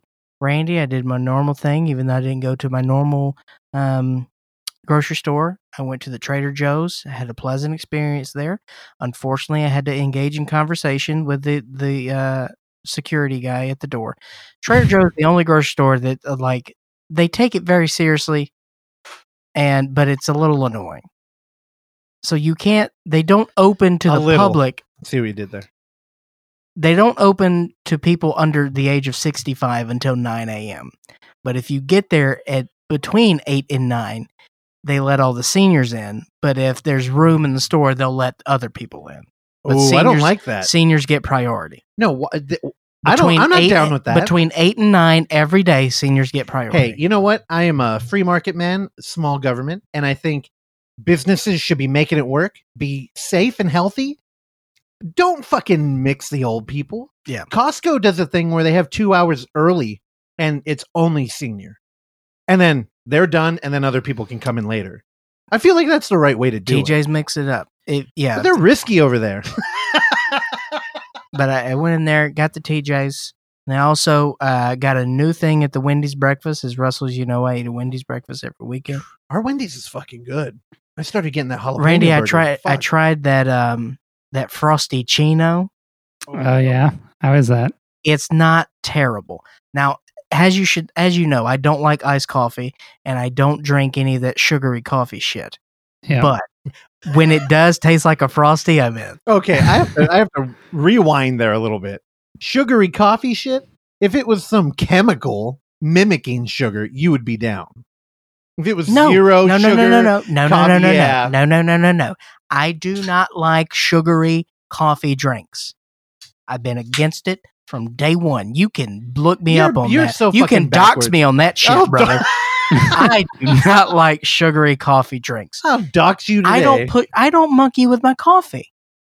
Now sometimes if only I feel like my stomach is a little rumbly, I'll put a little bit of uh, lactose free milk in there. That way it's not oh my that strong acidic. But I drink my You're coffee fucking up. straight and black. You're backwards. I think you should be getting a, frosty chino. You know what? I'd try it. you know I much, fucking you know how much sugar's in that bitch? Oh, probably All the like sugars. Yeah, probably a whole bag. Yeah. Yeah, it's probably garbage. It probably rots your heart. Diabetic Before- yeah, but you know what you do that drives me fucking crazy? Give it to me. You get cola Slurpees. They're the best fuck thing. does the gro- Are you get a kidding me? goddamn soda. That's the no. The Coke slushy is the best. Wrong. Is the best. Blue and red. Blue pass. I'd refer to them as a flavor, but it's a lie. We all know that. Pass. Blue and red mix. Coke slushy. Next question, please. And you know, you got to check it first too, because if it's liquidy, if it's like runny diarrhea shit, pass. 7-Eleven last summer had a uh, blueberry lavender. That was actually pretty good. Although the lavender I could do without because it kind of tastes like you're tasting your laundry. Yeah, But- the aroma's too close. Yeah, I don't. I don't need. Uh, I don't need flowers in there. Like Rosewater. What? I, I God, you give me anything with Rosewater. I'm the gonna Jon Stewart film. project. oh yeah, that 14 people saw. Two of them are here. Ugh. I've never seen it. I didn't say it. Oh, okay. Yes, man. You're getting shamed by Rosewater. All right, Clark. I'm so sorry. watched three motion pictures yesterday. Uh, one of which Russell and I saw together. Now, again, I brought all that stuff about what I was doing on Saturday. Uh, so typically, Russ and Oksana, you you guys come down around mm, 11, 12. Yeah, probably. and ten o'clock, y'all were y'all were dressed and ready to party. Well, that's when you saw me. I had already worked out, I and know, taken a cold was- shower. That was wild. I'm, I'm, dude. I'm. Did y'all did y'all not have a late Friday night? Because again, it, was Not pretty, really. pretty quiet on a Friday. I think we we were done at eleven. Yeah, that's what it sounded like. Yeah. Well, All Stars is over. We watch uh, Canada Drag Race, and then we watch like fucking. I don't know. We watched something else, but Catfish is coming back next week, and I'm very excited. I actually, I think they're doing it all online, which I think is going to be a fucking shit show. Really? But I'm kind, I'm down for that too. I'm a fan. I'm a fan of the format. I like Jerry Springer. You know what I mean? That's true. Let's get some fucking ponies in here. Yeah. it's smut TV. You know, like I know what it is. Cheaters, my favorite. Did you ever see Jerry Springer's movie, Ringmaster? Oh, I don't know. It's pretty good. I did order one of his pay per views. Pretty good. It's not good. Oh yeah. So, but is it better than Howard Stern's? Fucking I shit? like I like Private Parts. Oh, I fucking hate it. you hate Private Yeah, Parts? I I like hate it. Private Parts. I, I'd watch Private Parts right now. So I saw three motion pictures yesterday. So uh, Russell and Oksana came down. We watched a movie we'll talk about later. Then I watched a movie that I'll talk about this movie, and then the final movie I'll talk about right now. All right. Not I'm happy with any of excited. I can't wait to get it going. I was just uh, going through Shudder as I re-upped my Shudder subscription and then canceled it immediately because that's typically how I, I own it. operate. It's hooked up to the fucking projector. Shudder, Yeah, it's on the room. but I was in my room. Oh, okay. I do this thing where I'll, I'll watch something down there. I'll go in my room and I, yeah, gotta go back and forth. It seems like- strange. no, it seems like I'm doing things. If I just Yeah, stay in the change- room, You got to change the just one scenery. room the whole day. Wait, say, say again, Randy. Yeah, you got to change the scenery. Exactly. I'm stuck in this house, so why not go to different rooms? yeah, I get it. Come in this room, play on my Super Nintendo. It's very annoying. You know, yeah, Randy, it on the goddamn podcast table, he put a TV. I He saw. hooked it up- Yeah, what the fuck? Ah, all right. Go talk about your movie and then your movie. So from 2017, possibly 2018, it's depending on what website you look at. I saw Like Me uh, from Robert Mockler. Now, if you look up Robert Mockler, this is the only thing that he is credited with All right. in 2017. Um, this was picked up by Kino Lorber and uh, Glass Eye Pix from our Lord and Savior Larry Fessenden, who shows up in this meaty role. This is a big. This is a good role for Larry Fessenden. He's great in this. Uh, Russ, can you scroll up to the top there so I can read the uh, summary? Yeah. Um, a young woman sets out on a crime spree that she broadcasts on social Ooh, media. I'm in. uh, this movie is very ambitious. It is a very lively camera. It is. They go for it, man, with very little money, but it looks beautiful. Um, very dreamlike sequences um, here and there. The driving force of the story you you don't get a whole lot of information as to what's going on. Essentially, this girl has a YouTube show and it, it opens up with her going to this very strange convenience store that is a drive through. It's a drive through convenience store. Um, Russell, the uh, the attendant at the uh, gas station, well, at the convenience store, uh, was the gentleman who played Tex Montana. Oh, that's. That gentleman I- also I- you showed up know, in. Um, I'm sure he's good. Though. after midnight and um i mean he, he you know he writes and directs his own but uh, he he opens up the movie as the the attendant there and she basically does pranks on people and gets followers and uh you know there's a lot of reaction videos uh that we are privy to as a part of the movie and she essentially holds up uh the convenience store with a fake gun and he urinates himself and that video goes viral uh, but he chases her out of the place and um, she sort of gets a huge following after that video. So she's she's trying to figure out how she needs to step it up every week. And the second video, she picks up a homeless guy, and uh, they go I've been there. they go to an IHOP oh fuck. and yeah. they get all the food, and then he bails, and then she goes to this. he mot- bailed on her. yeah, and then they go to a motel. Holiday she goes to a motel uh, where Larry Fessenden runs the motel. Oh, dude, he's a great hotel room. Yes, and uh, she entraps him. Wait, wasn't he doing that same gig in um fucking uh, Jarmusch's film? When Selena Gomez came in with her little crew? Oh, Oh yeah, Right? Yeah, he was dead running don't die. Yeah. yeah. I think I believe that was a motel though. Um, Anyway, I'm sorry. he's definitely a motel. yeah, if you heard that little bling, that was Madeline. Girl, she was asking if she should plug our show on Scary Thoughts because I booked her on there. They're going to go talk about hosts. So Hell everybody yeah. listening now, go check that out. And yes, Madeline, plug the damn show. anyway, you may have said it when I was frantically trying to get my fucking app to work. Yeah. Is it all in-world camera we're dealing with here? No. Oh man. No. no, it is not. You know, it doesn't cost any more money to do it. And it makes the product unique. But I did, how, what did you think? Would it have benefited from being all in world or did they work it? No, because as I said, this thing is very ambitious, Yeah. and there's a lot of um, You don't think that would be ambitious though to have like a, a whole live stream kind of watch the movie. Okay. I, I because want I, to, yeah. I because I think that the direction and the mood that he sets, I don't think that that could have been achieved with in-world camera. okay. Um, for whatever sense that you can make out of that, but Well, if you're um, if you're making a more character heavy film, like and it's really about a journey of a character, I don't think in world camera works for that. so essentially, she Unless you're webcast. she entraps Larry Fessenden into thinking that um, he has a chance to sleep with her. Um, don't ruin anything. there is a theme of her being underage. Where's that? so we think so we think so we think that this is a hard candy situation.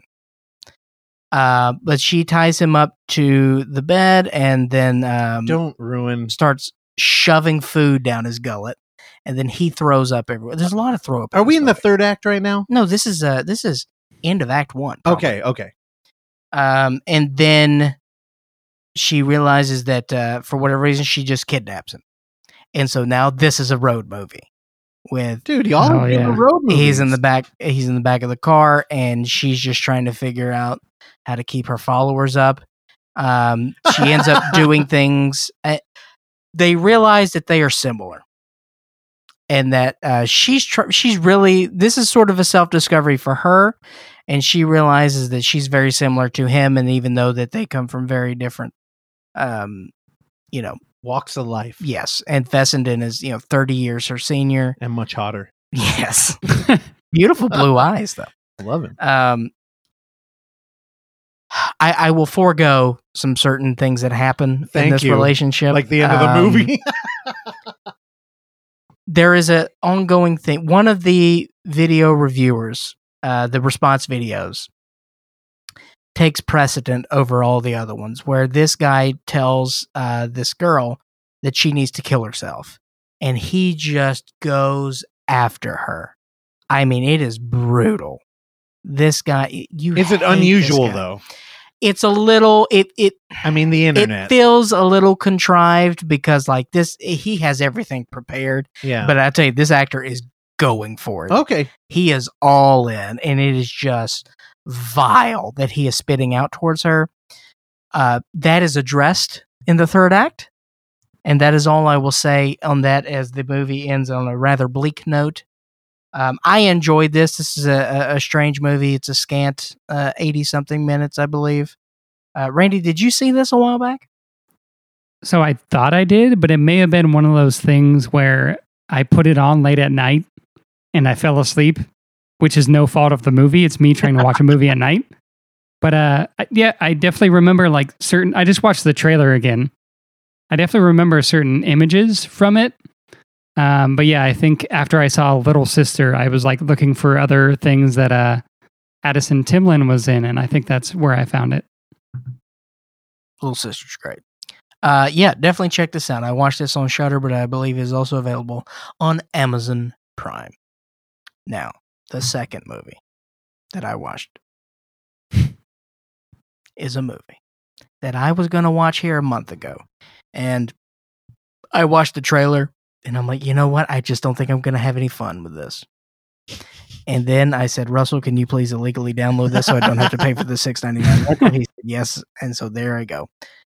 I That's watched, not true. I I grilled you a little bit. I watched Money Plane 2020. This now Money Plane is one of these movies that I'm going to call. I- I'm, I'm I'm flirting with the idea of what I should call these types of movies. Right now, I'm leaning towards this is a circular film, and what I mean by a circular film is that there is not a single corner in this movie because they cut them all. That's why I call this a circular film. This is a movie, and I have a theory about these where, look, uh, inside of COVID, outside of that is a great screenshot of Kelsey Grammer. That is wonderful. I'll I'll put it in the. Uh, Look at those image. teeth. That's great. Look at that. I'll put it in. The, Okay. I'll put it in the show notes. Inside of COVID, outside of COVID, this was never going to play in a theater. This was always a straight to rental property. And it's very clear that this is just made for the international market, meaning that you've got a couple of recognizable faces and you don't, you spend zero money, zero money on production. And uh, all the gunshots are CG. Yes. Oh, So let's let's talk about. are they good or bad though? Oh, it's bad. I'll tell you, watching those corridor crew videos, they really cut into muzzle flash in a way that I'd never appreciated before.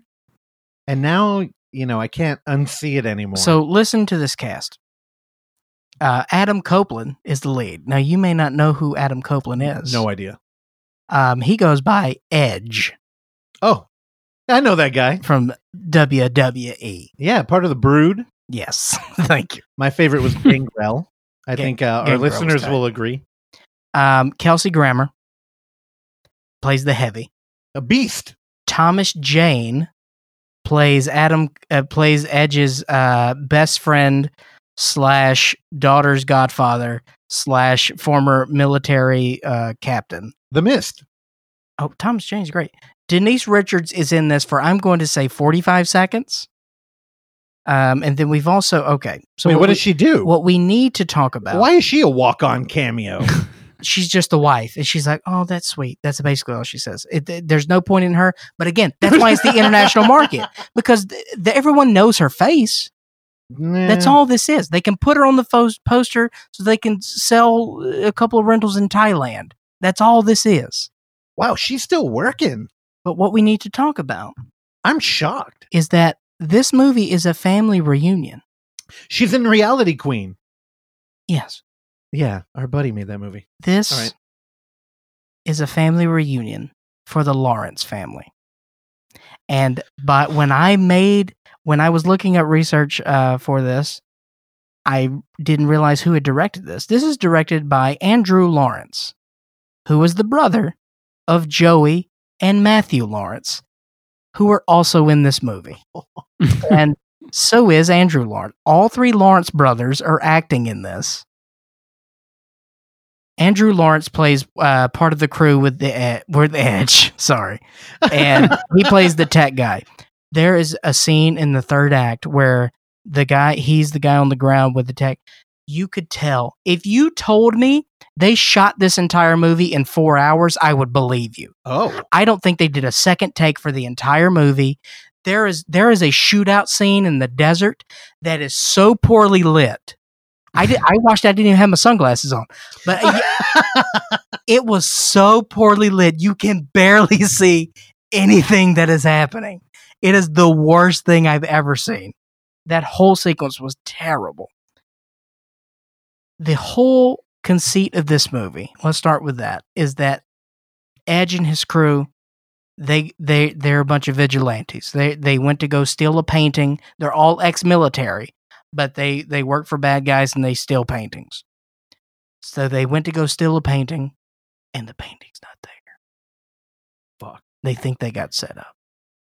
And Kelsey Grammer says, You fucked up this job, but you go steal money. You go steal the money plane because I bought your debt. They wanted you dead, but I own your ass now. So you go steal the money plane. What the money plane is, is an illegal casino that flies over international waters on a plane.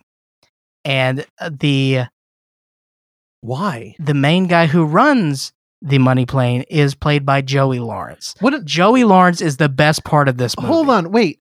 That that feels like an old guy wrote that script. I feel like if you're going to do illegal gambling, it'd just be online. A young guy wrote that script named Andrew Lawrence. Why? Why a money? What? What kind of dated fucking idea is that though? Okay. They're let, in a zeppelin. let me They're over international so let, waters. let me tell you what what the what happens on this They got a roulette plane. wheel up there.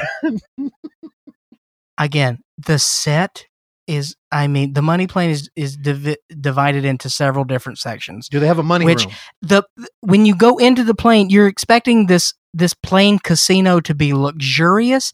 It looks like a dentist office. I was expecting. There's a couple of potted plants, and that's it. It is horrible. So the first thing they play is Texas Hold'em, right? Basic. You know, they're all there, and they've all got their little chips on the. Uh, it's all Bitcoin.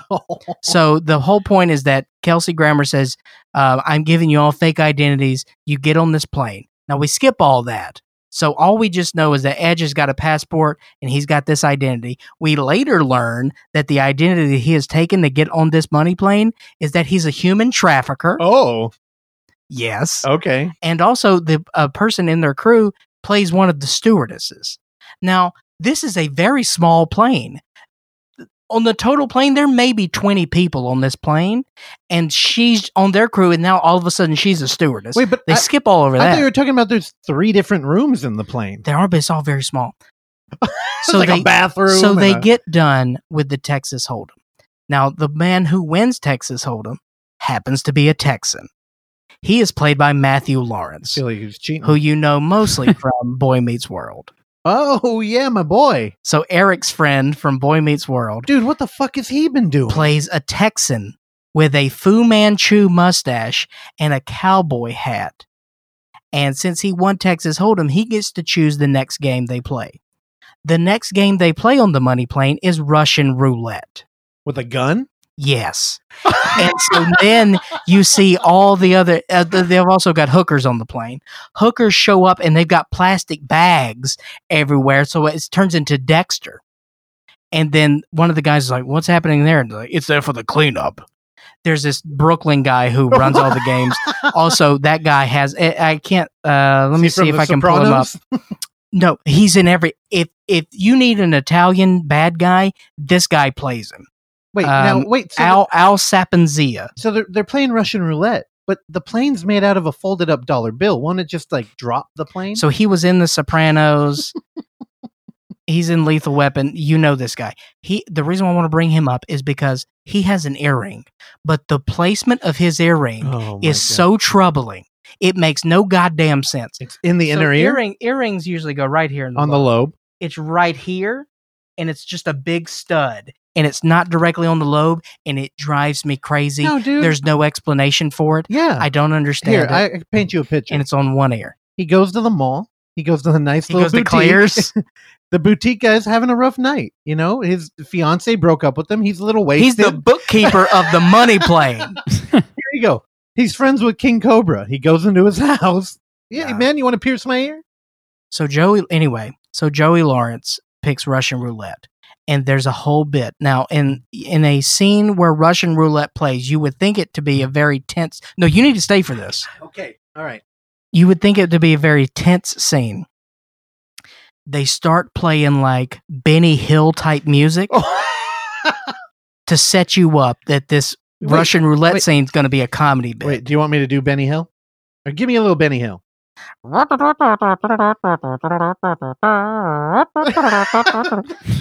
And then So long story short, he kills himself in Russian roulette because they're going back and forth, and they're and uh, he said, you know, I won the game, but uh, you know, so you, you as the you as the challenger, you have to go first. But he's like, fuck this, I'll go. I never lose at Russian roulette, and then of course he blows his head off.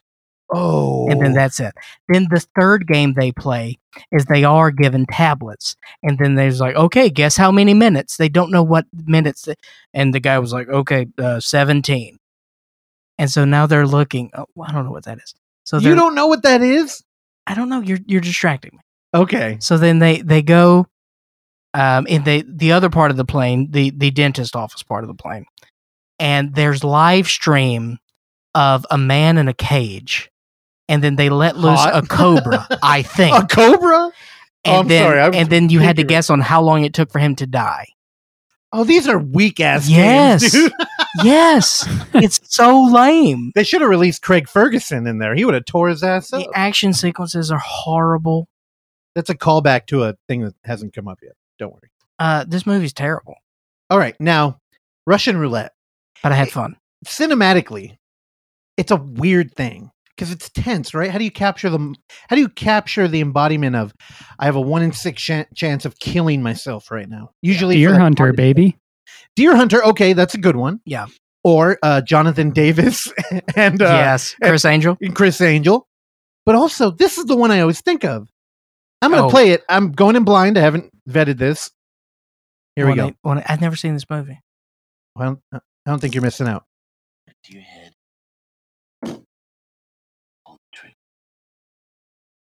Yourself.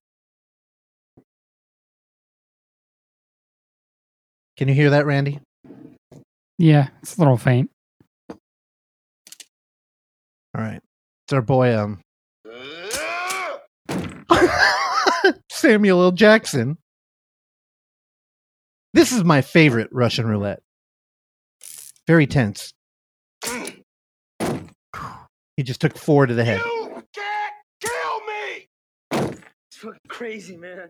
That's right, I'm crazy. No! Oh, he died.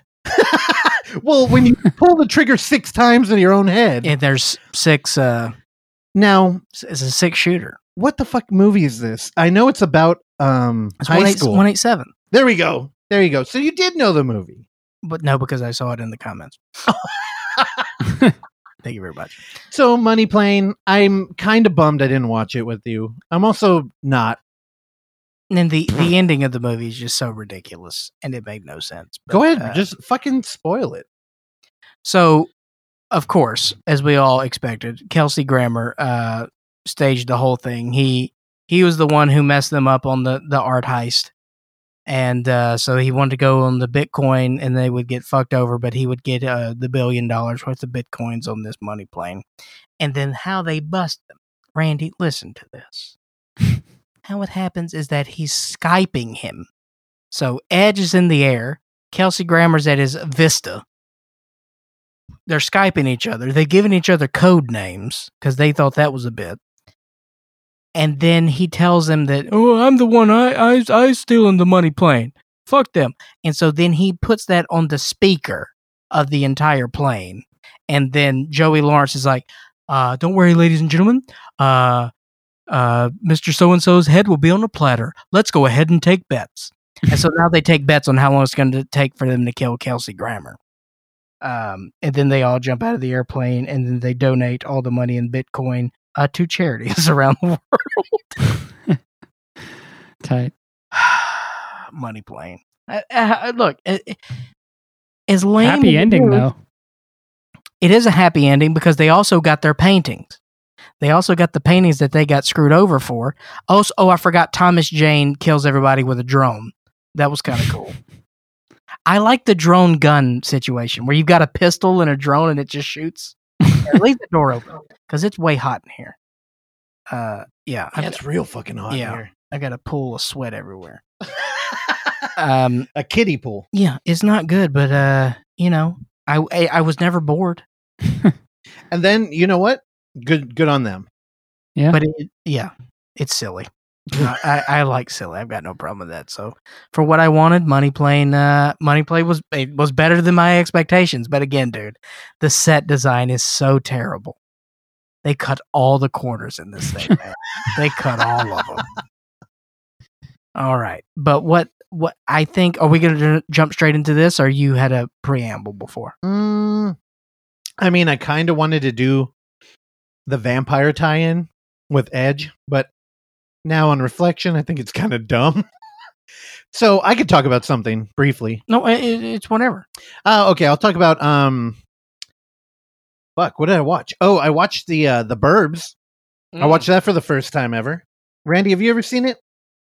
No, I did listen to the episode though that you're probably going to talk about. Yeah, well, okay. Yeah, Scary Thoughts covered it and uh, you know, usually they do a lot of uh book tie-ins like The Road or they did one about World War Z. And that's fine because I I don't know how the fuck they find the time to read all this shit. But I I I struggle with reading. Like literally.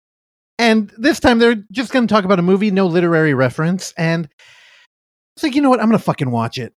I don't know why, but I feel like I had been avoiding the Burbs. It's got a cult following. It's one of those movies. If you went to a Amoeba, the, in in the cult section, there would always be like five copies of the Burbs.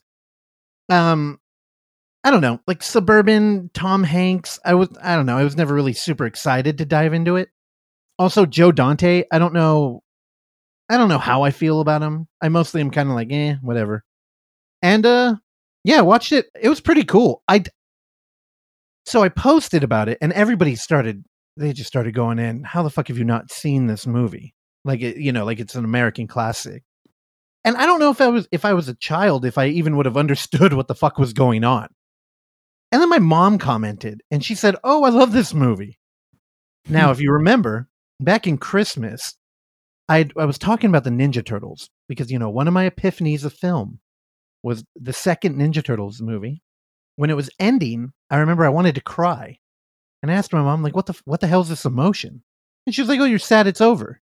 So you know what? That's a movie I turned right back on a lot as a child. I did that often, and I asked her about Home Alone during Christmas, and she was like, "Oh, I've never seen it," and it shocked me. I was like, "What the fuck are you talking?" about? I watched this movie 18 times a day when I was younger. And she's like, "Yeah, but you know, I just put on a movie and leave the room."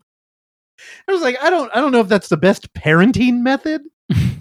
But I guess I ended up watching a, that's how I got into horror, just, you know, no filter. But when she when she recognized this movie, I started trying to to think. You know, I tried to create a deprivation tank in my mind and go back and I think I might have seen it. It just made no impact on me.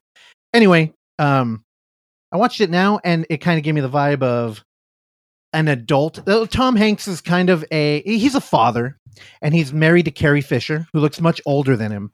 And I think narratively the idea here was it's a dude who's not ready to fully commit to being an adult. So he teams up with his suburban pals and they go on a, um, an adventure exploring, you know, their neighbor's house. It's fun and um scary thoughts. That episode definitely it kind of helped uh It's Joe Dante, yeah. yeah, culminate. I don't know. I I thought about this film a lot more than I did after watching it. Yeah, but you know, I'm not a huge Dante fan. Why? I don't know. You know, Innerspace? again, love their podcast. Check it out because they do a deep dive on it. You know, they do 90 minutes on a movie where we barely, you know, we'll touch on something for like 30 seconds, like I did with Thor El Conquistador. I really fucked that one up, but Joe Dante gave us a wonderful afternoon a couple years ago. Well, Chad referred to him as Tarantino before Tarantino, doing a lot of uh revival. Yeah, well, Yeah. I mean, he cut he cut uh, grindhouse trailers. That was the first job he did. Really. Well, and I, I would I tend to agree with that. And I mean, the Burbs really the way that the they painted on that podcast is that it's kind of a movie within movie culture. Like it's filmed on a back lot where there's four famous houses. There's like the Munster House and the Leave It to Beaver House, and nobody uses that lot because they're so identifiable. but the issue the issue is that I I yeah I, I would say there is some valid, validity with that comparison. However, Tarantino was all about the brand of Tarantino. We never got that with Joe Dante. Well, Dante did American stuff. So he would take movies that you probably have seen Sure. and then like rework them. Where Tarantino does foreign film And American. that you've but a lot of his shit is like you know, The Bride that Wore Black. I never seen that shit. Yeah, I will never let that go.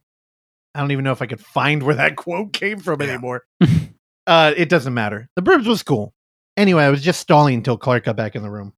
Um By the way, well, I, I had to go uh, urinate, and um, when I was, you know, I had that You thought worms were going to come out? You know, I had that endless mirror in my bathroom yeah. that just goes on in perpetuity that I hate. Yeah, it's great. Um, well, I was washing my hands and uh, I was looking um, in the wind in the mirror, and I, I hadn't pulled my pants up yet. My underwear is soaked from sweat. It is just soaked. I thought you were sweat. I thought you were going to mention the evil inside where you know there's the endless mirror and then Yeah. one of them like stepped yeah. I I hate What you mentioned was way scarier. Yeah. fucking wet drawers. okay. So Not the good kind. I've I've gotten some pretty good feedback Randy, cut that out. from no, it's worked in there already. Uh from the Amityville coverage. And you know, it's over and I- I'm feeling really bittersweet about it.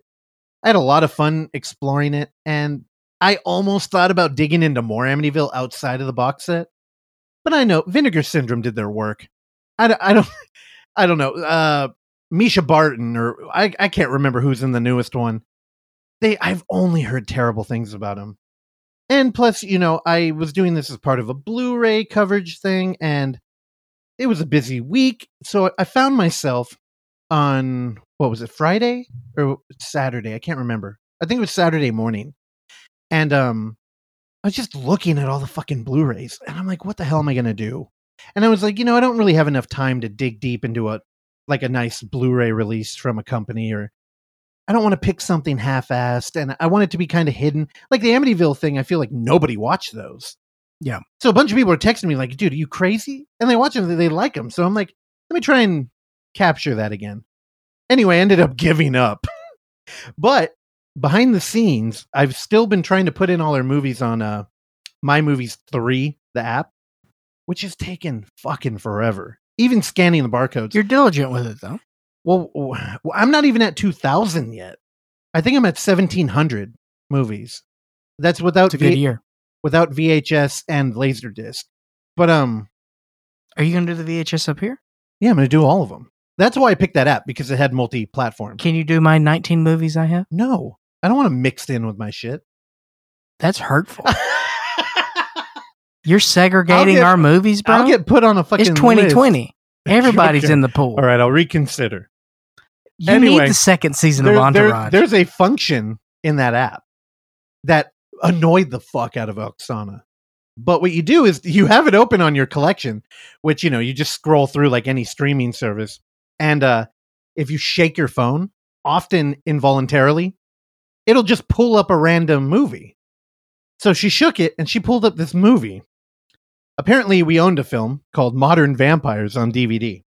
Now, the cover is two people wearing all black leather with sunglasses and knives in their hand. it looks like a Blade ripoff. It looks like a 100% Blade ripoff. yeah. And then they're standing in front of what looks like a tribal tattoo. And A la Dwayne the Rock Johnson. yeah, Or Bill, no, that's more Goldbergy. yeah, it's Goldberg. It's bad tribal. Yeah. And I just looked at it, and Clark had been talking about watching a vampire movie. And I'm like, you know, fuck it. Let's just do it. I can't think about it. Let's just do it. So I went because we alphabetized everything. I ran over to there. I found it. Looking at the DVD, I'm like, oh, it's a, it's the fucking. Oh, I thought it said collector's edition on here. It doesn't. But um, one of the things that uh tipped me off to we have to watch this right now was special features. They have uh interactive motion menus. And uh, they, what they're referring to is the 20 chapters with motion images.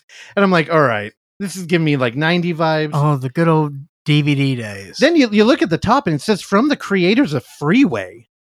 And it's like, wait, what the fuck? So it was written by the guy who wrote what Freeway. He wrote um Forbidden Zone. Uh, he wrote a movie that Clark has been making fun of me for not watching. Tippy Toes. Tippy Toes? Matthew Bright. Yeah, and I'm like, okay, that's cool. Then we look at the director, Richard Elfman. Who the fuck is Richard Elfman? and we're like, how many Elfman can there be? He's got to be related, right? Turns out it's his older brother. So then what do you do when there's an Elfman involved? You're like, okay, who did the music? Oh, Danny did the theme. Actually, you know what? I found it. This movie, okay, just for a little context, I guess it came out on my birthday, May 7th, 1999, in Spain. I, it was originally going to be called The Revenant, but Huh. I guess they thought that American audience. You know what? Here, um, let, I'm not going to intro that so part. that was your that was your 14th birthday? oh, you did the math 85 very quick. 1999. Yeah, yeah, you did it quick. So what were you doing for your 14th birthday? You Oh, remember? probably fearing going to school. I don't know. 99, I think I was, yeah. Yeah, I don't know. Nothing cool. Nothing cool. Oh, you should see the way I dressed. You know, I should pull up a yearbook so you could see it. Do you have your Man, stained the work shirt? Fucking dork. No, this is way before. Yeah. Sophomore year, I, I leaned into the, the, um, I started playing guitar. Before that, oh boy, you you'd have a field day. Anyway, um, I pulled some clips for this film, and I think I'm gonna let Craig Ferguson uh intro it here. I don't usually go to scary movies, but I was in one once. Were you? Yes. it was about modern day vampires. It was called Modern Vampires. This is before vampires became popular. In Britain, the movie they called the movie in Britain The Revenant. But the American studio thought no one here is going to know what that means, and clearly they were right. So they called it Modern Vampires, and I was at the premiere of the movie. I'm in the movie. I'm one of the stars of the movie. I'm in the premiere. I'm at the premiere, and it's meant to be scary. And I'm sitting there like, mm-hmm. and then everybody starts going, ha ha! And I'm like, yeah, it's a horror comedy movie. I've never seen people laugh that hard, and I never will.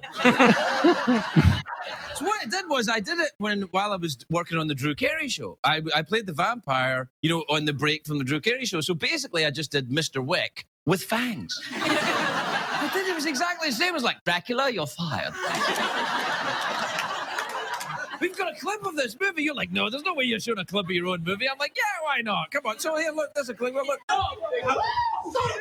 Now, I again, I'll put this up in the show notes, but just for context, um, four Crips break into a room with uh Clark's uh, uncle. What's his name? Rod Steiger.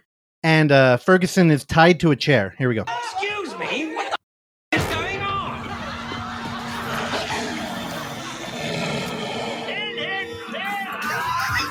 That's Rod Steiger.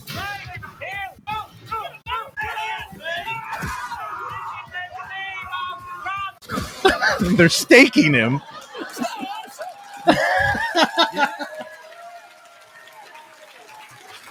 That's right. I know what you're thinking, but wait a minute, Craig, all your movies suck. No. That was great. Nowadays, you have to be pretty to be a vampire. Like that kid with the big wavy hair. What's that kid's called? R- Robert Pattinson? Yeah? He's too pretty to be a vampire, if you ask me. I like my vampires. Ah. He's like, mm-hmm.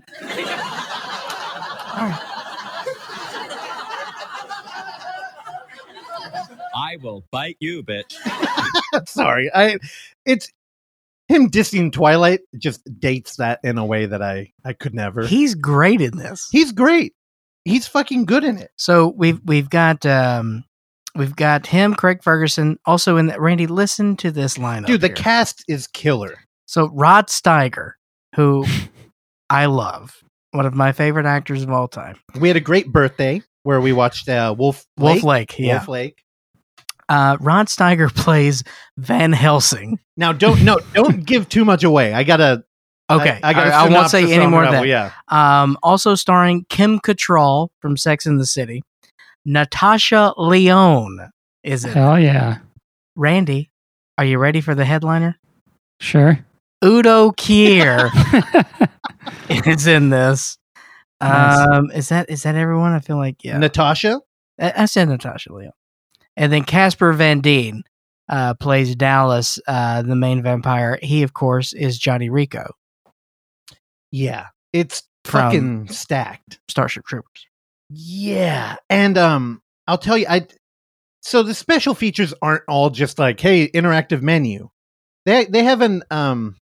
There's a moment in the film where they go to a Blade style club, and uh earlier I mentioned Craig Ferguson attacking people in the club. because his his character literally gets in there and runs to these people who are naked chained to a wall and starts murdering them which is noteworthy because in all these fucking like blade movies or you know like 90s rave scenes where they have like s&m shit going on you never see anybody interact with the background people and it almost looked like he was ab-living it like Oh, there's a cage full of naked people that seemed the way it was framed looked like it was just background image he runs in the cage and starts killing them in there. It, it's fucking bonkers. Um anyway the film what it's actually about.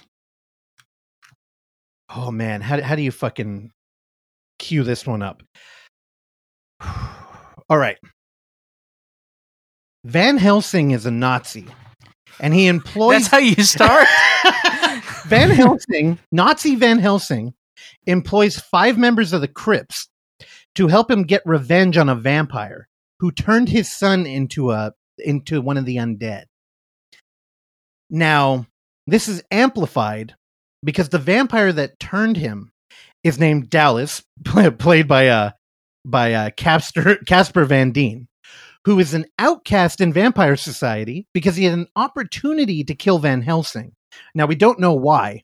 We only know that Dracula, who's also currently living in LA, hates Dallas and has uh he's uh, forbid him from being in the city.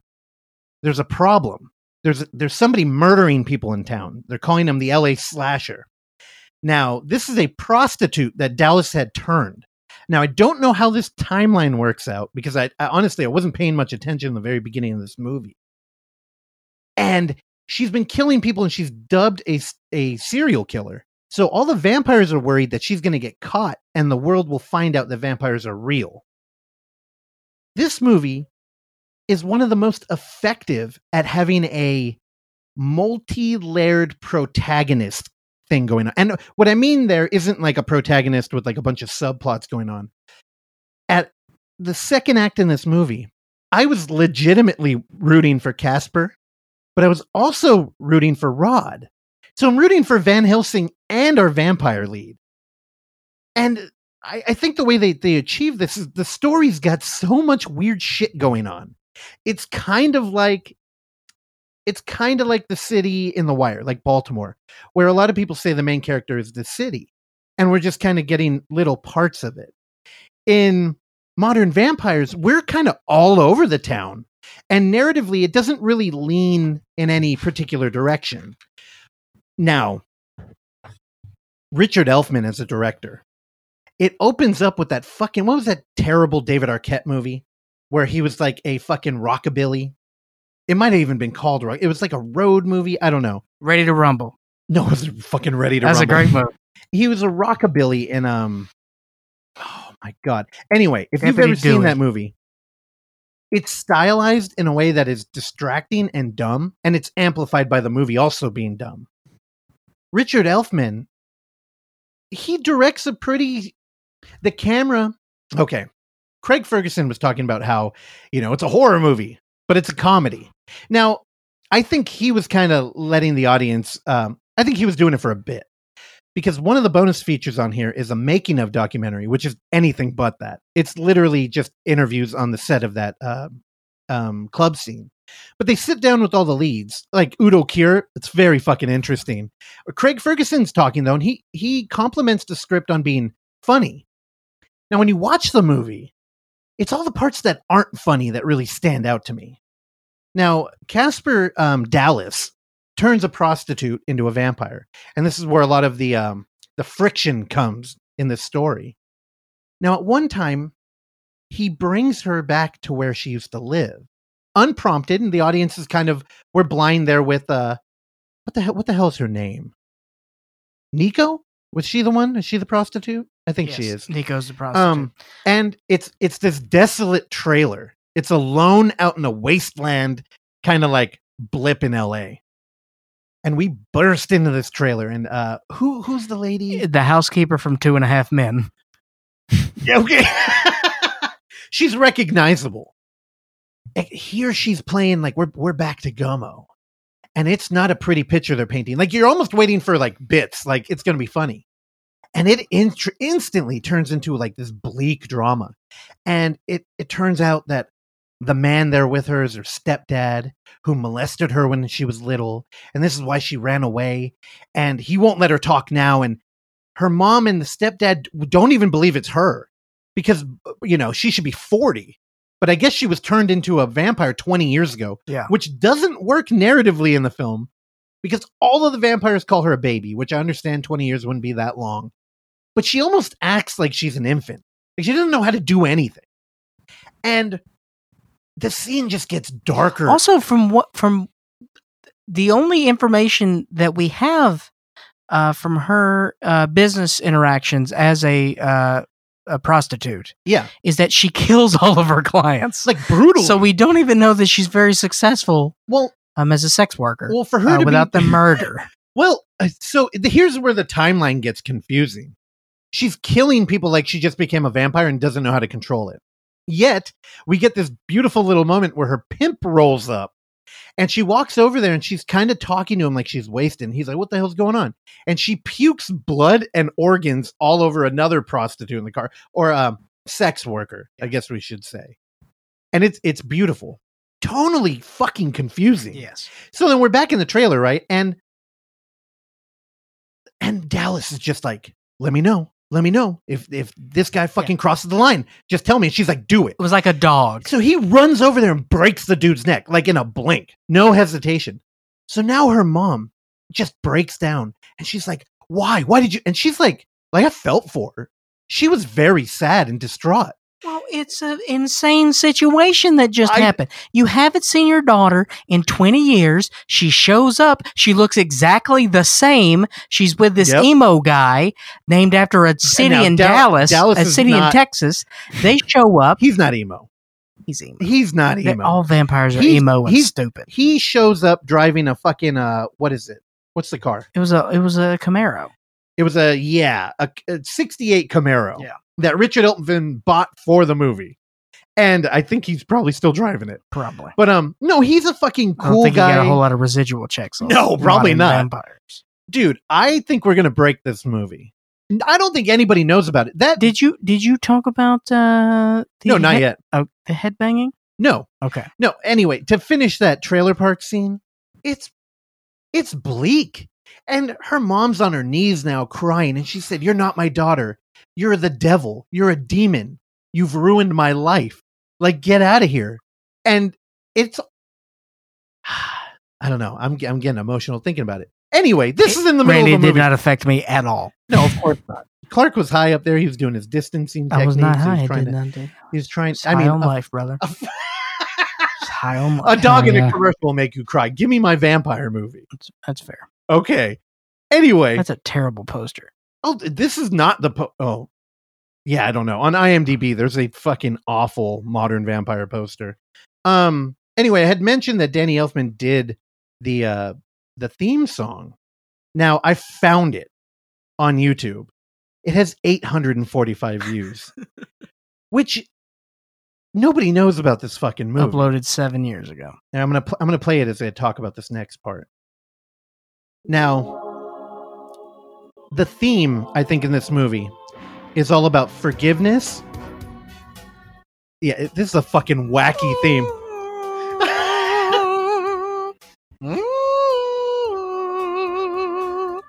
So part of it, it's mostly about Van Helsing.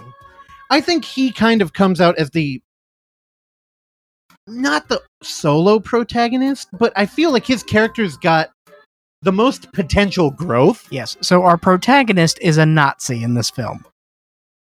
Yeah. that should tell you And where we are. and it's And kind who, of who about- teams up uh, with a bunch of Crips. yeah, I, I mentioned that in the beginning. It's great. And the way he does it is he shows up to America and he's like, fuck, there's a lot of vampires here. So he puts out an ad. There's an infestation. And the guy who shows up for the ad is a crip. And he's just like, yeah, I'll do what you need. And he starts telling him, like, do you believe in vampires?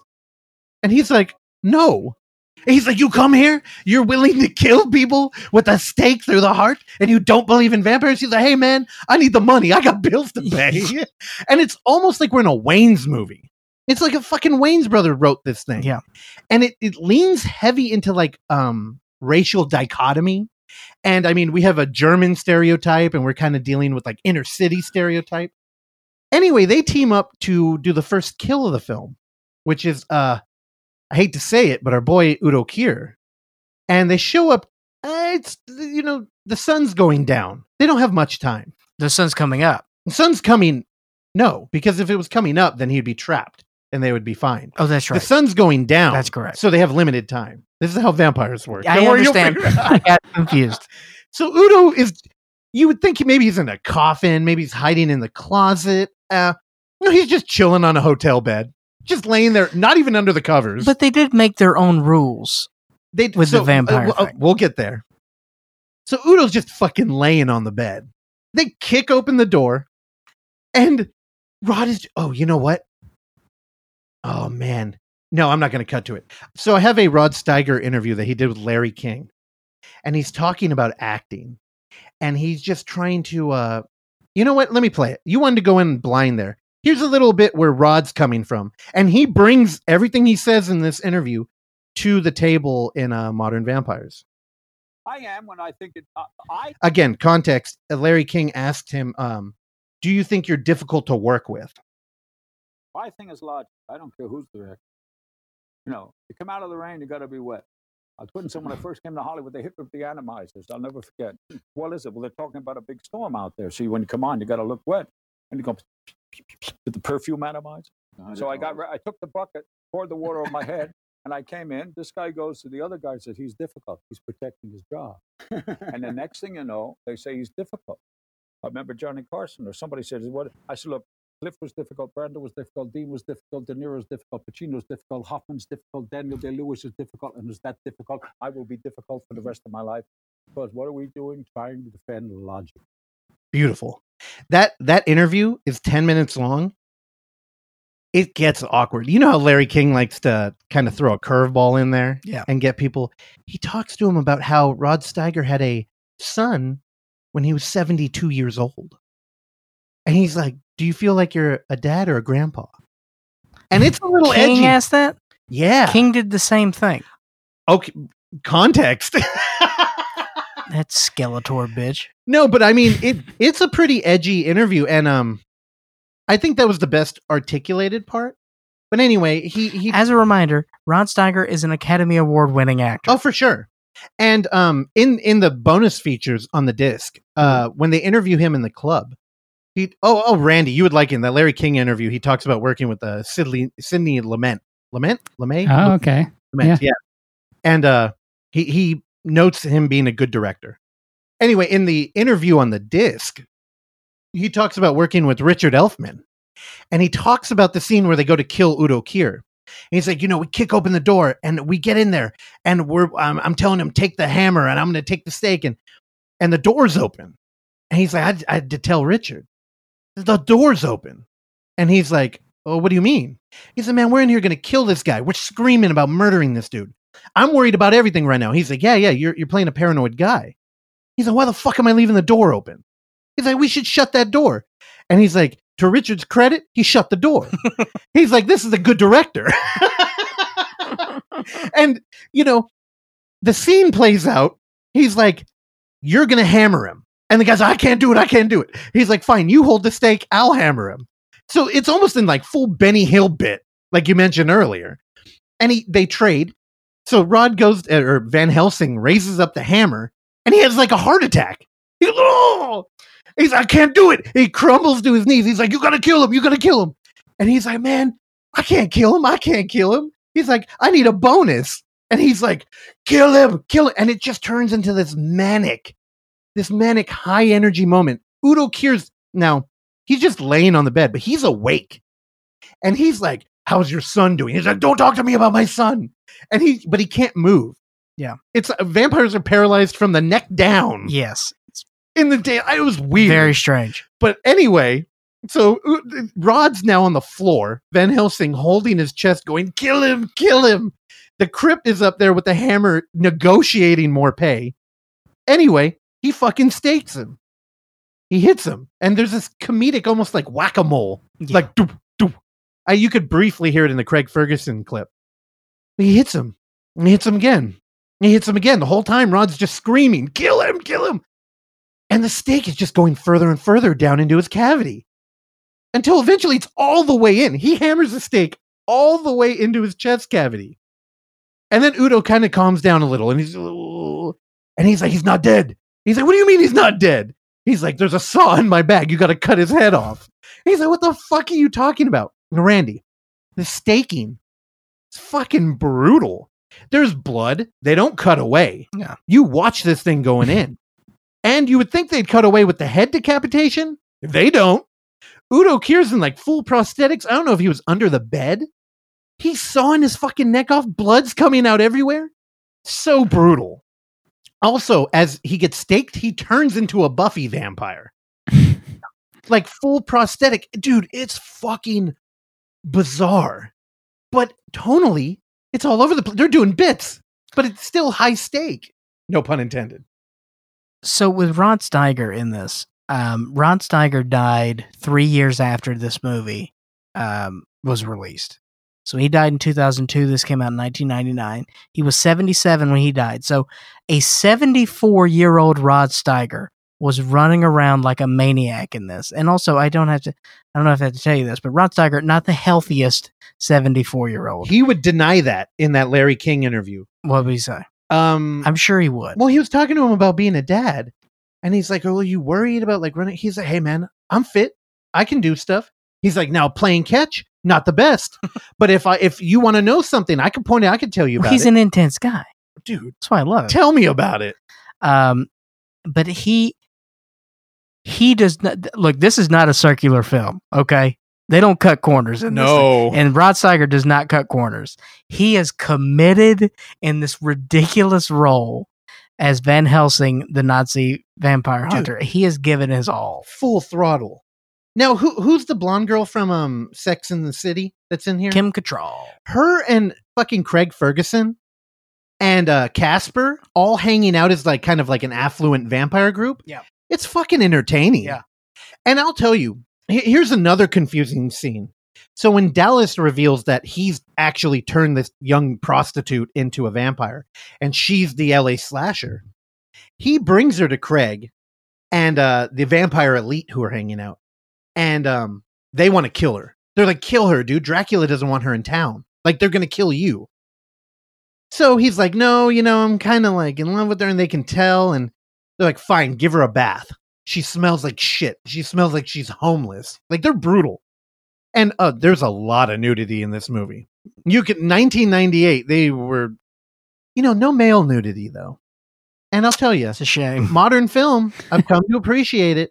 It feels really fucking dumb when you have girls like naked running around and it's like naked dudes, but they got this little flesh toned thong on.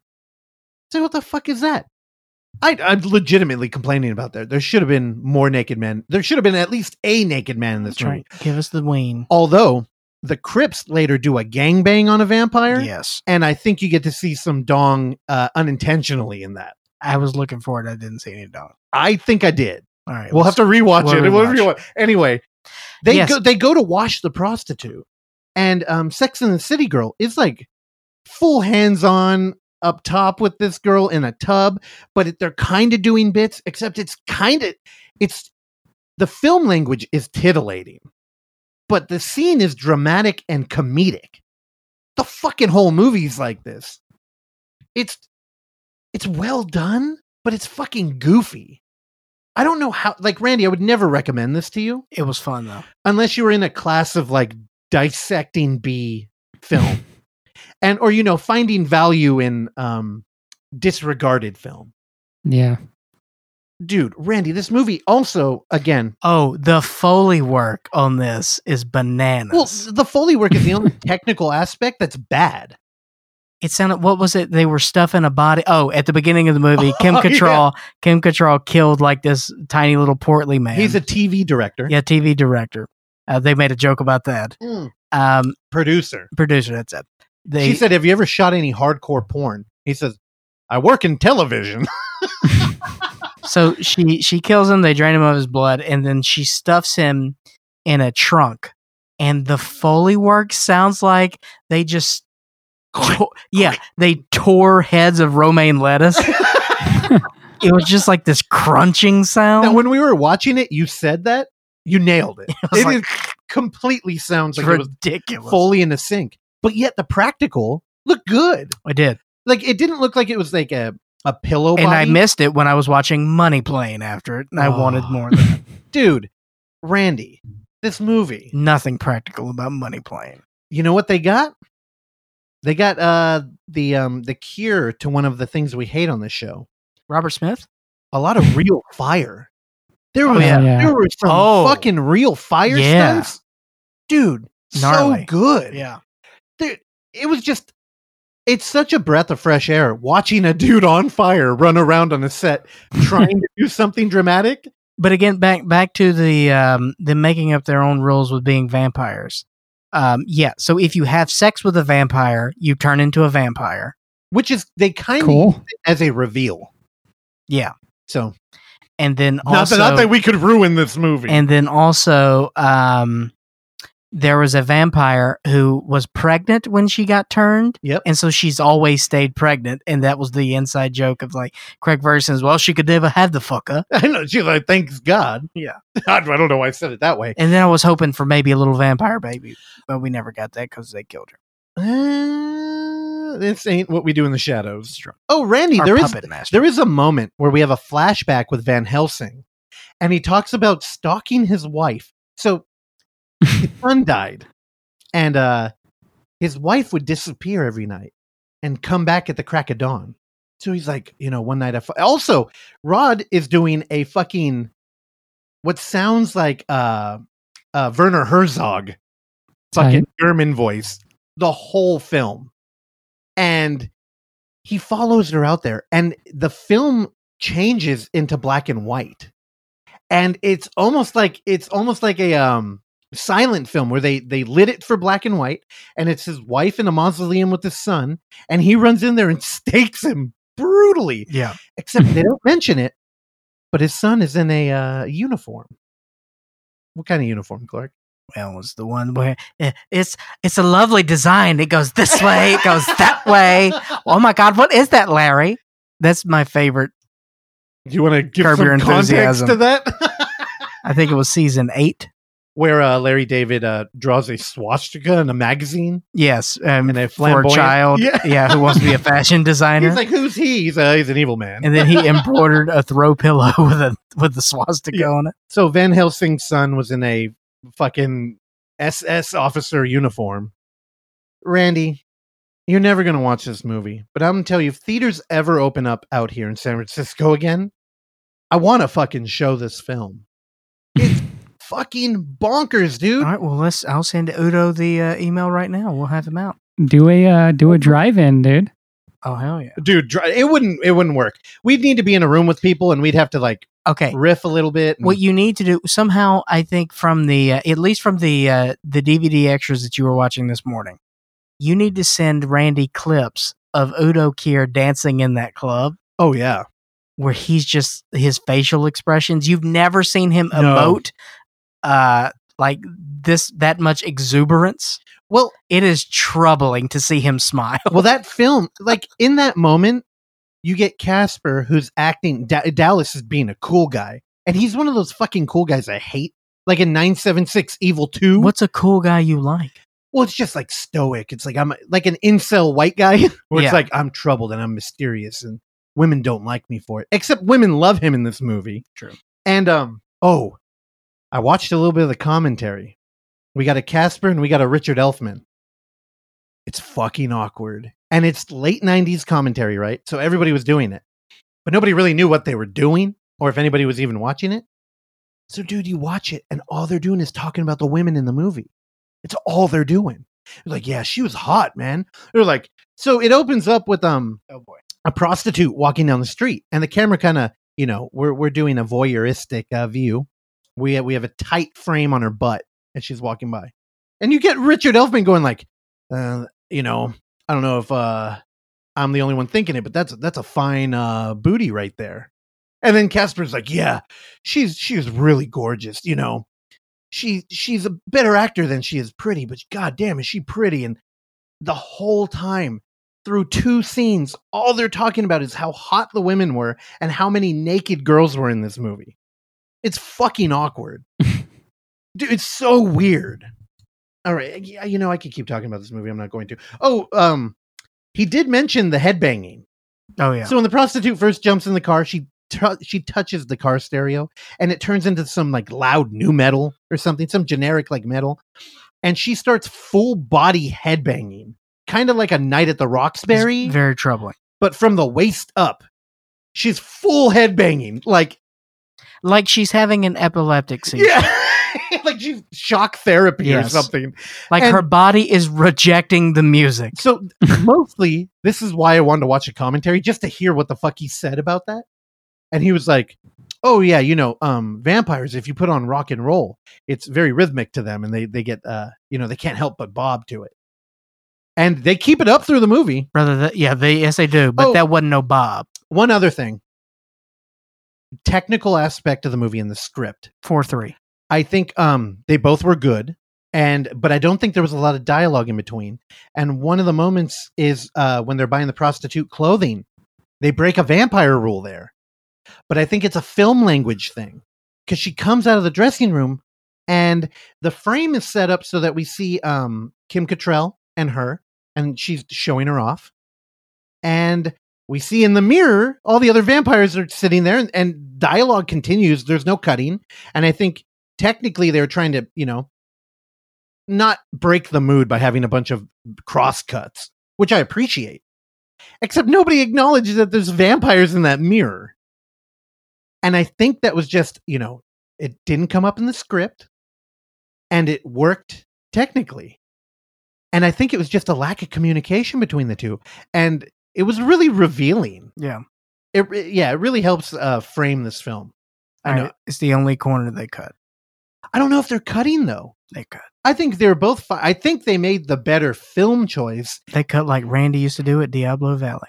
while ignoring the obvious lore. Randy, it's fucking good. I'm out. Modern Vampires. Also, it's never been put on Blu-ray that I could find. I mean, So the DVD is the only thing I have, and I don't know if it's ever been released in America. Severin, Vinegar Syndrome, Shout Factory, Scream Factory, Unearthed. the fuck are we doing, man? exploitation, Artsploitation, Kino Lorber, Asylum. uh, Criterion. I'm I'm talking to you. Why the fuck isn't this movie out? not Apple TV. Fuck them. They rejected it. Netflix, Roku, Stinky Tune. Uh, Stinky Tuna, dude, Stinky Tuna, All right. Okay. This is the longest Amazon intro in the history of Western civilization. Movie, Tubi. End the episode. We're done. Uh, we may have an interview. We don't know yet. I think that's why we went extra long, but uh, I don't know. We may have another four hour episode for you, but uh, we'll see. All right. Anything else before we sign off? Um, yeah. If you if you're listening, if you get this far in the show, do us a favor, fucking share it, comment on the thing. We need reviews on there, and I feel like I'm not mean enough to all y'all about it. So help us out. Also, if you make an audio cue or something, send it to us. That was great. I wish I had that Amityville one for the the whole run, but yeah, I don't know. And if you want Randy back in the studio, start donating money. We're uh, going to create a fund to buy him his own bubble, and it will have a shelf in there for a computer. The Moops? The Moops. we'll play Scrabble with them. It's going to be great.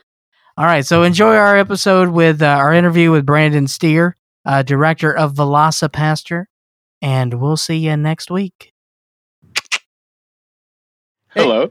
Hi, Brendan. How are you? Hey guys, what's going on? you know we, we we both just got done with our work day so we we we came in here. I so brendan i have to work from home and uh, i i sell i don't sell but i, I deal with home insurance home warranties and so i get yelled at by texans all day. So we just got wrapped up with that and uh, jumping on with you. How are you? I'm doing all right. I uh yeah, it's uh I'm I'm currently back east, so it's 9:30 for me. Uh and I'm doing all right. I got a cup of tea, got a bottle of water. I'm all right. Well, geez, we did. Well, sorry about that, Brendan. We didn't know you were you were back there. Sorry for the late record, but thanks for hanging in there. No, no, us. not at all. It's uh, I'm I'm heading back west um, on Saturday, and I'm very excited to no longer be stuck in Pennsylvania. So, uh, yeah, I'm, I'm I'm stoked to get back home. So, How long have you been on the East Coast? Like 60 days. Oh, jeez, it's time to Yeah, get back, was- huh? Yeah, it was supposed to be for two weeks, and then I kind of got caught here because of the virus and everything. Yeah. Um, yeah, I've just been crashing with my parents, and that's fine. No, it's been going well, but you know, it was. Uh, it's a difference between uh, oh, two weeks that'll be fun, and like two months. Sure, I'm still here. uh, so I'm very happy to have my plane ticket back, and uh, yeah, I'm with you, but I feel like you know, you, you, uh, a lot of people are going through that right now. A lot of people, you know, had to spend time back home with the parental unit. Uh, fortunately, I did not, as my mother contracted COVID, and uh, so I stayed Whoa. away from that. She's fine. Right? She's fine. Okay. Everything is fine. Well, I'm happy to, happy to hear the second part. Brendan, I will tell you this. Uh, uh, by the way, I'm Clark. By the way, nice to meet you, Brendan. Um, Nice to meet you. Clark. so I, um, my mom was always sort of the stable one between my parents. But uh, after she and my dad separated, for whatever reason, I guess she decided that she wanted to take over his manic in- energy. And so now she's just very dramatic. And she told me and my sister that she uh, she had a high high fever for two weeks. It was it was a rough go with the virus. Right. But she she said that she had, she wrote goodbye letters to both me and my sister. Oh my no! We're like, what are you doing?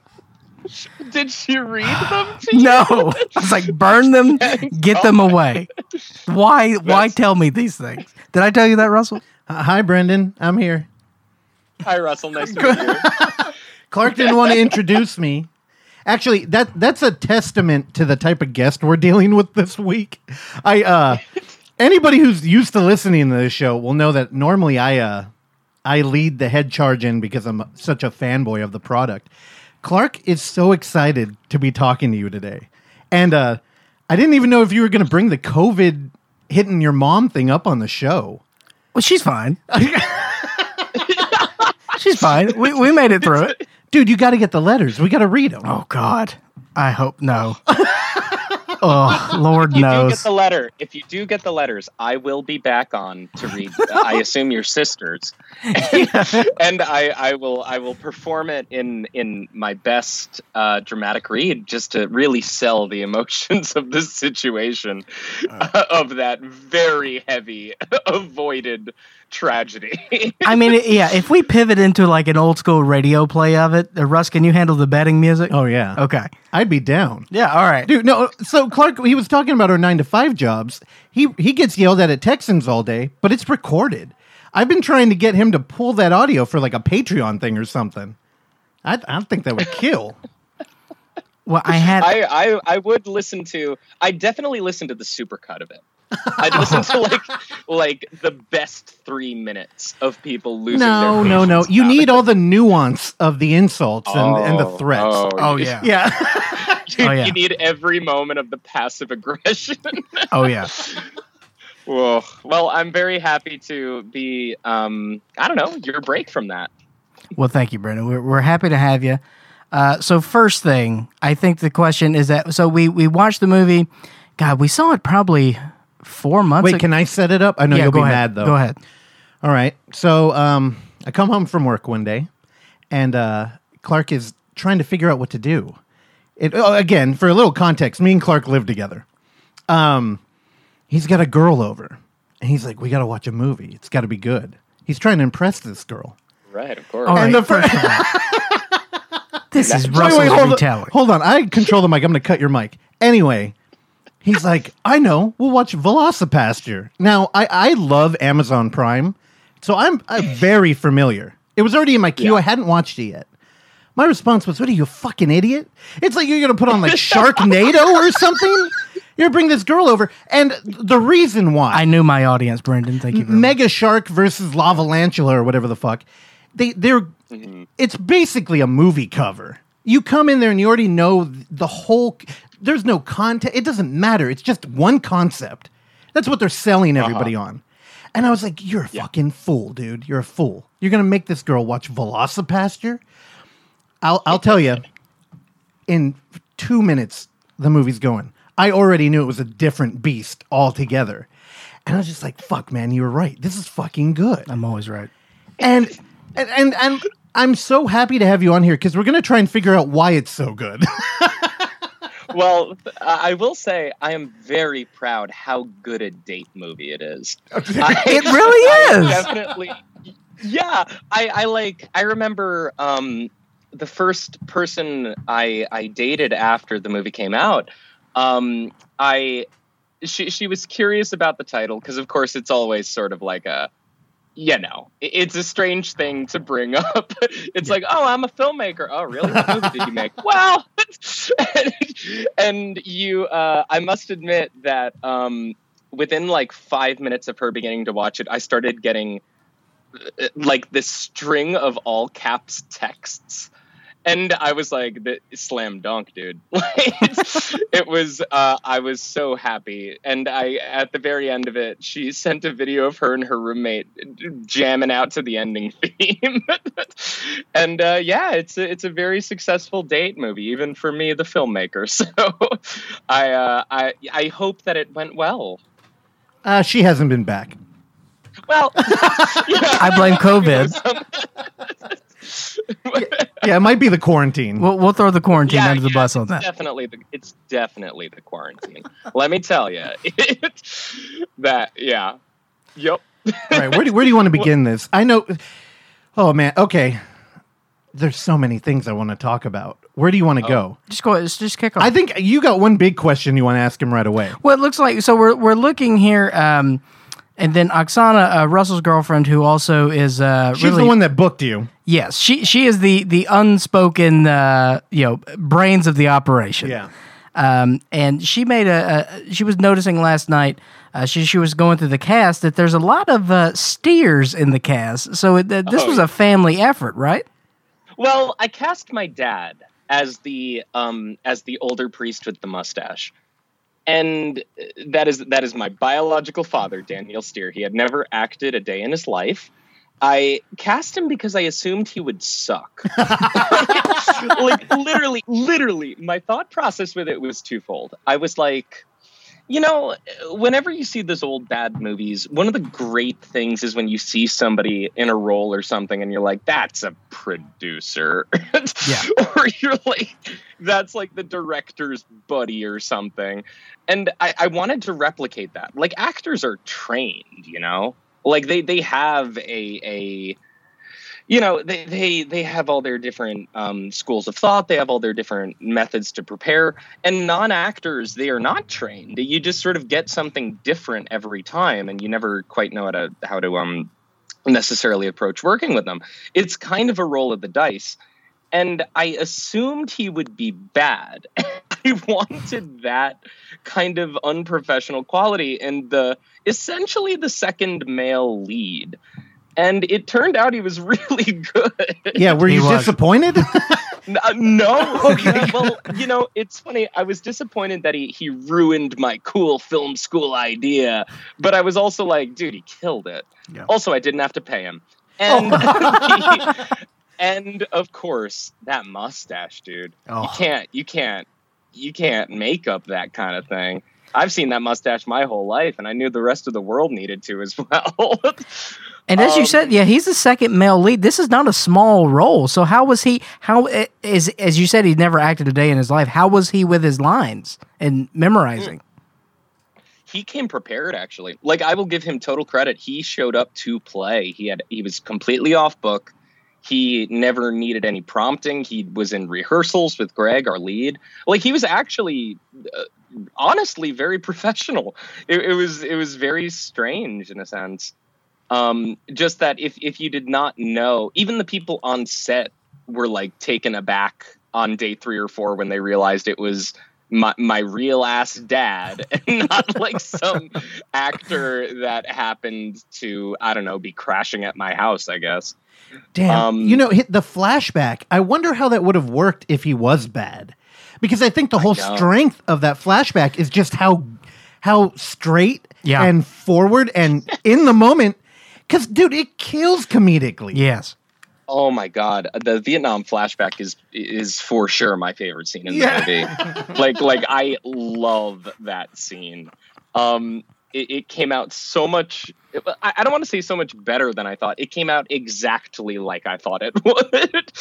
um, it- oh oh, also my brother is in the dinosaur costume for most of it. No. Um, most of the time, the dinosaur costume is there. Um, and my mom is uh, Adeline in the flashback. So actually, every member of my immediate family appears in this movie. That's great. Yeah, it's it's very it was. But then again, I will also say that um, this is the first time any of them have really acted. Uh, but all all the films I've shot, it feels like they're always sort of involved. Like we're we're a movie family, so we always like watch movies together. We we we go to movies all the time. Um, I'm of course the one that became a filmmaker, but it is funny how much they have um, I don't know gotten used to the cadence of a set. Like they're they're like set veterans at this point. They they basically know about how long um, like you know uh, lighting takes. They know about the cadence of a movie set. Like that that stuff is a learning curve if you've never really been on one. And they are they are old pros at this point. So honestly, it's also my brother works as a grip professionally, and uh, yeah, it's nice to have him around. Now, you, you, you sniffed it out. That's exactly what I thought Clark would want to know right off the bat. I think last night we rewatched it and you asked like three times. You're like, dude, that is his dad? Yeah. It has to be his dad. There's um there's an Australian filmmaker, Craig Anderson, who did a movie Red Mm. Christmas. And there's a little there's a little bit role of a, a police officer that shows up, and that's his dad. And it's become this like this theme on this show where Clark just fucking loves the family. I, Well, yeah. I mean, if I could find my dad, maybe I would put him in a project.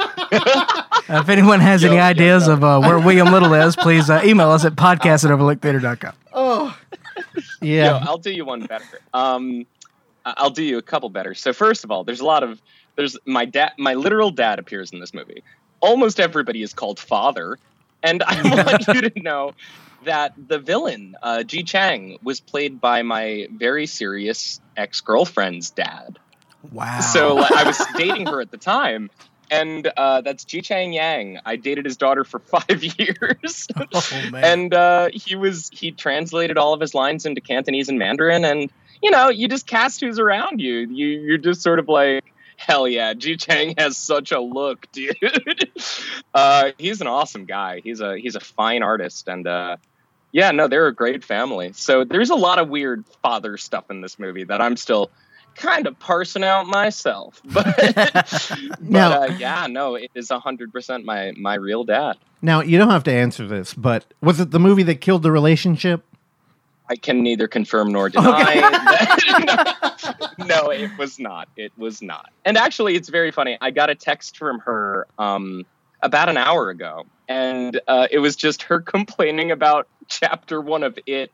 I got 26 text messages in an angry rant, and I was like, "Oh man, I- I'm glad that we're there again. you can just scream at me about movies you did not like." Wait, she, for the record, um, she is a very talented filmmaker herself. Her name is Feli Yang.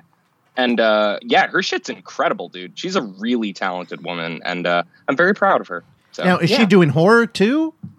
No, no, no. She's um, she's done a couple of short films. She's still working up to her first feature. Are they also about dinosaurs? I can neither confirm no, no. She um well it's funny because Jiechang is a um he's a Chinese contemporary artist. Like like his shit's in the MoMA. Like he's no joke. Wow. And uh he Feli's stuff is very um dare I say art house. uh I really do love her work, but it's a lot um less accessible than my own, I would say. well, you know, okay. Now we're talking to you about VelociPastor, and I made a joke about Sharknado and that whole kind of reimagining of sci-fi. Yeah. The reason I have um a weird love hate with those films is there's kind of a disconnect between the the product and the goal of the overall film and the technique behind the filmmaking. Now the thing about VelociPastor is you from the opening minute of that movie, you know that you Brendan are in control of everything. And everything is playing towards a bit or a, a, a laugh and it's uh, so calculated and i didn't notice until the second time we watched it that you're also the editor on the film. Now Yeah. now we we run a um, film fest that's all found footage. And when we're talking to people who do in-world camera narratives a lot of them edit their own film too. And it really creates a kind of technological like character it adds like another voice to the movie. And VelociPastor you have it. It's there. Like the the whole craft of the film is speaking a language and Thank you. I, dude, it's amazing. And um, I realize now. I, I, let's go back.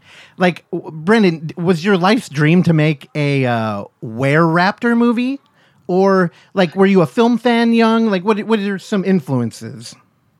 Yeah, it's so funny because um yes, I mean essentially yes. For the first it's funny because for a very long time when I was a kid, I, I was dead serious and dead set on being a paleontologist. Mm. Wow. and Me too. at a certain uh, What? yeah, and Yeah, at me a too. certain point I realized I, I, I kind of just wanted to make Jurassic Park. uh, and that I was actually responding more to the filmmaking than even the dinosaurs themselves. Um, and so I went the I went the film school route. I, I went to a four year four year uh, film college. I went to SVA, uh, in the School of Visual Arts in Manhattan. Um, and I love art film. I do. I, I adore like you know Ozu, Bergman, Kurosawa, Tarkovsky, all of that stuff. I got an annual subscription to the Criterion Channel. Oh, good job. but yeah, but at the same time, I I have always adored um low art. Like I love horror films. I love pulp narratives. I love um bad movies. I like I adore them. And I feel like a lot of people with the Sharknadoes and with with a lot of those sort of more asylum films, um movies that are trying to be bad. They usually suck yeah, and they're they're usually I, I've thought a lot about it, and I think I think that it's because a lot of those movies are coming from a place of like, man, fuck these stupid movies, right? Like, and, and it's like that's the opposite place of where you should be coming from. You should be looking at something like The Room and realizing this is an auteur movie. Like this is a straight up auteur movie that is just as valid as like a Jean Renoir film or something. It's just that, you know, it it's not it- is showing you a completely idiosyncratic view of the world that only exists here. And that is sort of the brilliance of them is that they're actually succeeding. Like they're not succeeding in their intended genres, but they're intent they're su- succeeding in being unforgettable and like sort of Yeah. showing you something completely different and new and fun and cool and honestly exciting. Like there's a reason that when you see a movie like Miami Connection or you see a movie like The Killer Shrews, like you never forget that movie. And um, so the first, the first, uh, this is actually my second feature. The first one I did was a very, um, a very sort of grim uh, psychological horror film called Animosity. Um, and I really love that film, but it's it's dark and it doesn't. It's one of those films, unfortunately, that like the pitch is not exciting. Like the pitch is essentially, um, uh, you know, a newlywed couple moves into a house in the middle of the woods and things happen, and it's sort of like if I tell you what those things are that happen, which I promise are actually really cool, um, I have ruined the first 45 minutes of the movie because it's a slow build. And I, I was very, very proud of that movie, and I was very proud of um, the craft in it, the the the the performances in it, I thought were wonderful. Um, it was my film school thesis, and I got into Fantasia with that movie. Wow. uh, and sold it. And so it, it's good, but it, it was so frustrating for me that it, it didn't really get more um, press because, and I understand why. Because it's like I'm a nobody. This is a fourteen thousand dollar indie film starring no one you've ever heard of, and the premise is essentially, um, trust me, and like that's a really hard ask for an audience. And so, when I was in film school in 2011, I had made a uh, you know uh, Tarantino and Rodriguez are two two of my favorite filmmakers, or or at least especially during the 90s were for Rodriguez, and um, you know they had just made Grindhouse, and so at the time the idea of doing a short film as a trailer was really novel to me and really cool.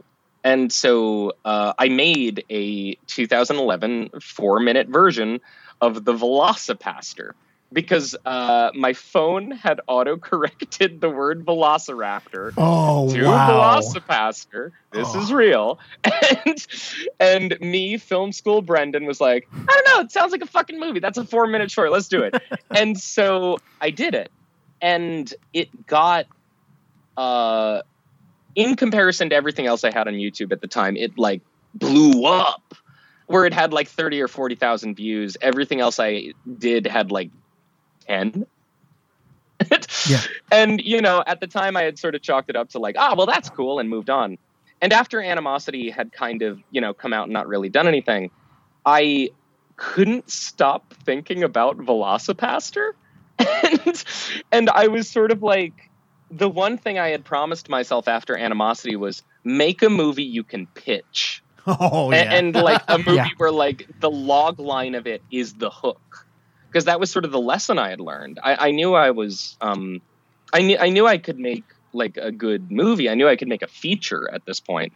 And i was sort of like yo what if we just make it the velocipastor? Like what if that's number two? And and i i just sort of uh, how do I put it? Like like sort of shelve the art school pretension for like a season, and I just make the fuck out of the VelociPastor, and like, and that's that's what I decided to do. And and when I was approaching it as a feature, um, yeah, it it, it was a lot about avoiding the pitfalls of the other sort of so bad it's good movies on purpose so bad it's good on purpose movies Okay, Um, okay. I know. I'm going to cut you off there.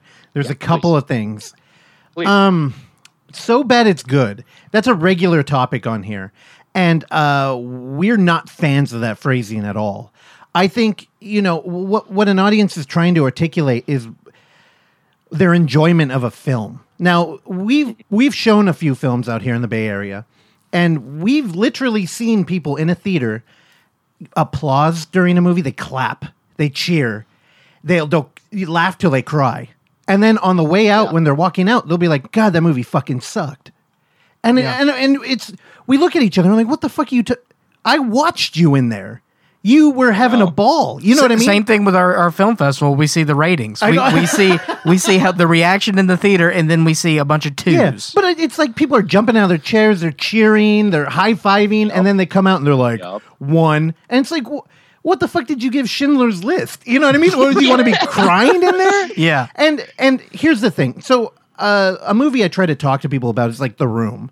The Room was super popular as being like the worst movie ever. And you know, out here in the Bay Area, we have a bunch of film theory of majors who just think they're like the gods of cinema and they know everything. And they'll, they'll watch it and be like, "Oh, it's awful. I couldn't even get through it." Or you know, they'll enjoy it and they'll be like, "Oh, it's so bad, it's good." And I'll be like, "You're so critical about the new A24 film that comes out. Why don't Why don't we stop and think about like what is it we like about the room?" And I think you know you can't manufacture the room because it's a uh, foreigner's interpretation of a typical American drama, except you know it's a single weirdo who's not American. So we get this And may not be a human. I may not be human, right? And we get this weird filtered reality that none of us could have created. It's completely unique. So there's a there's an auteur theory going on, just nobody gives a shit about it. Yeah.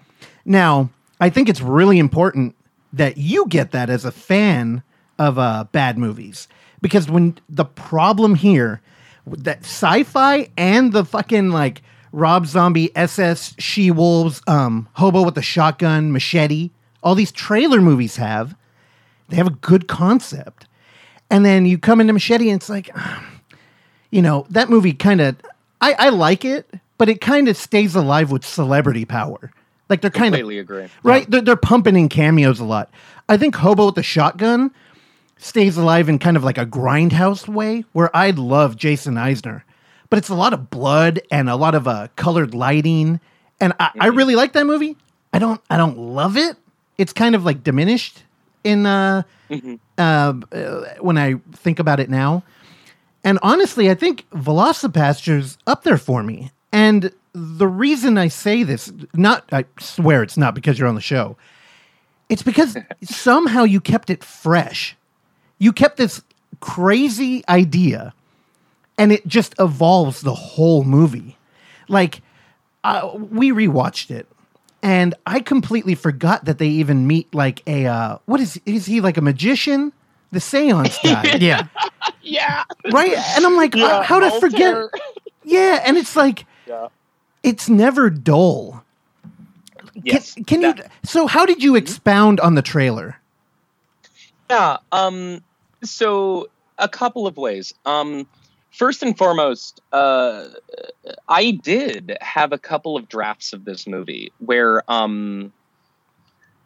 I, I I think I was kind of getting in my own way. I, I was almost. It, it sounds very weird to say now, but I, I think I was trying to take it sort of too seriously. Like I, I kept finding myself being like, but what am I saying about the Catholic Church and like things like that, which like in retrospect is ludicrous. But like at the time, with no sort of roadmap, I, I didn't really know what to do with it. Um, uh, eventually, you know what really cracked it for me, believe it or not, was Miami Connection.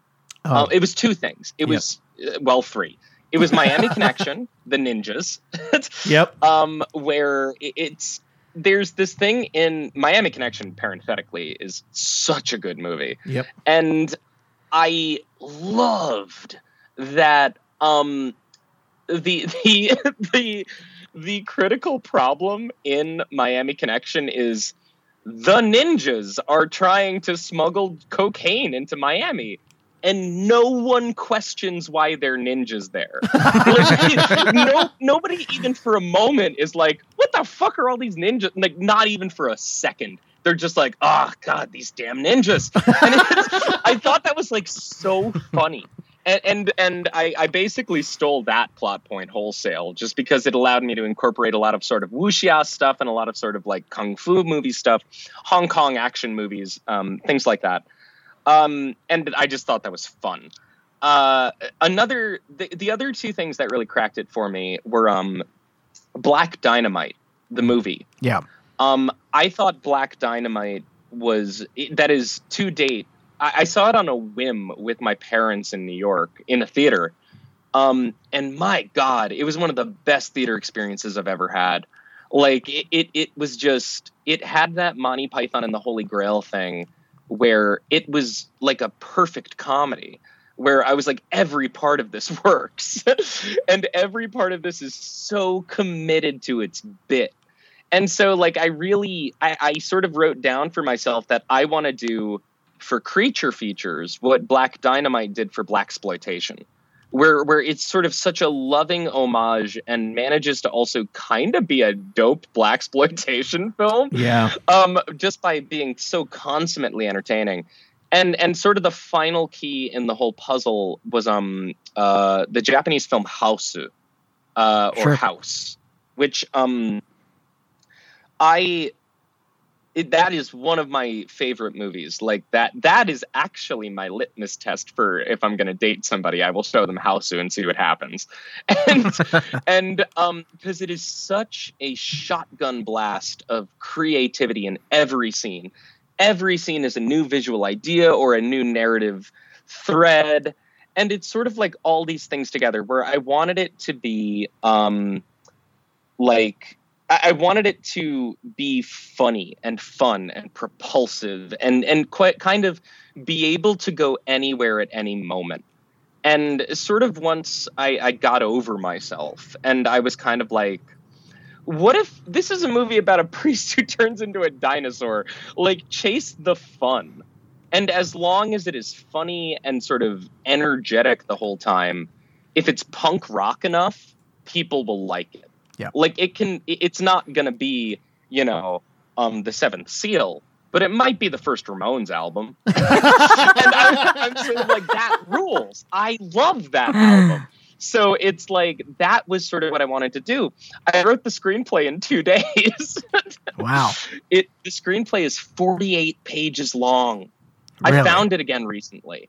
And I was like, "Holy shit! How did I get a feature out of it?"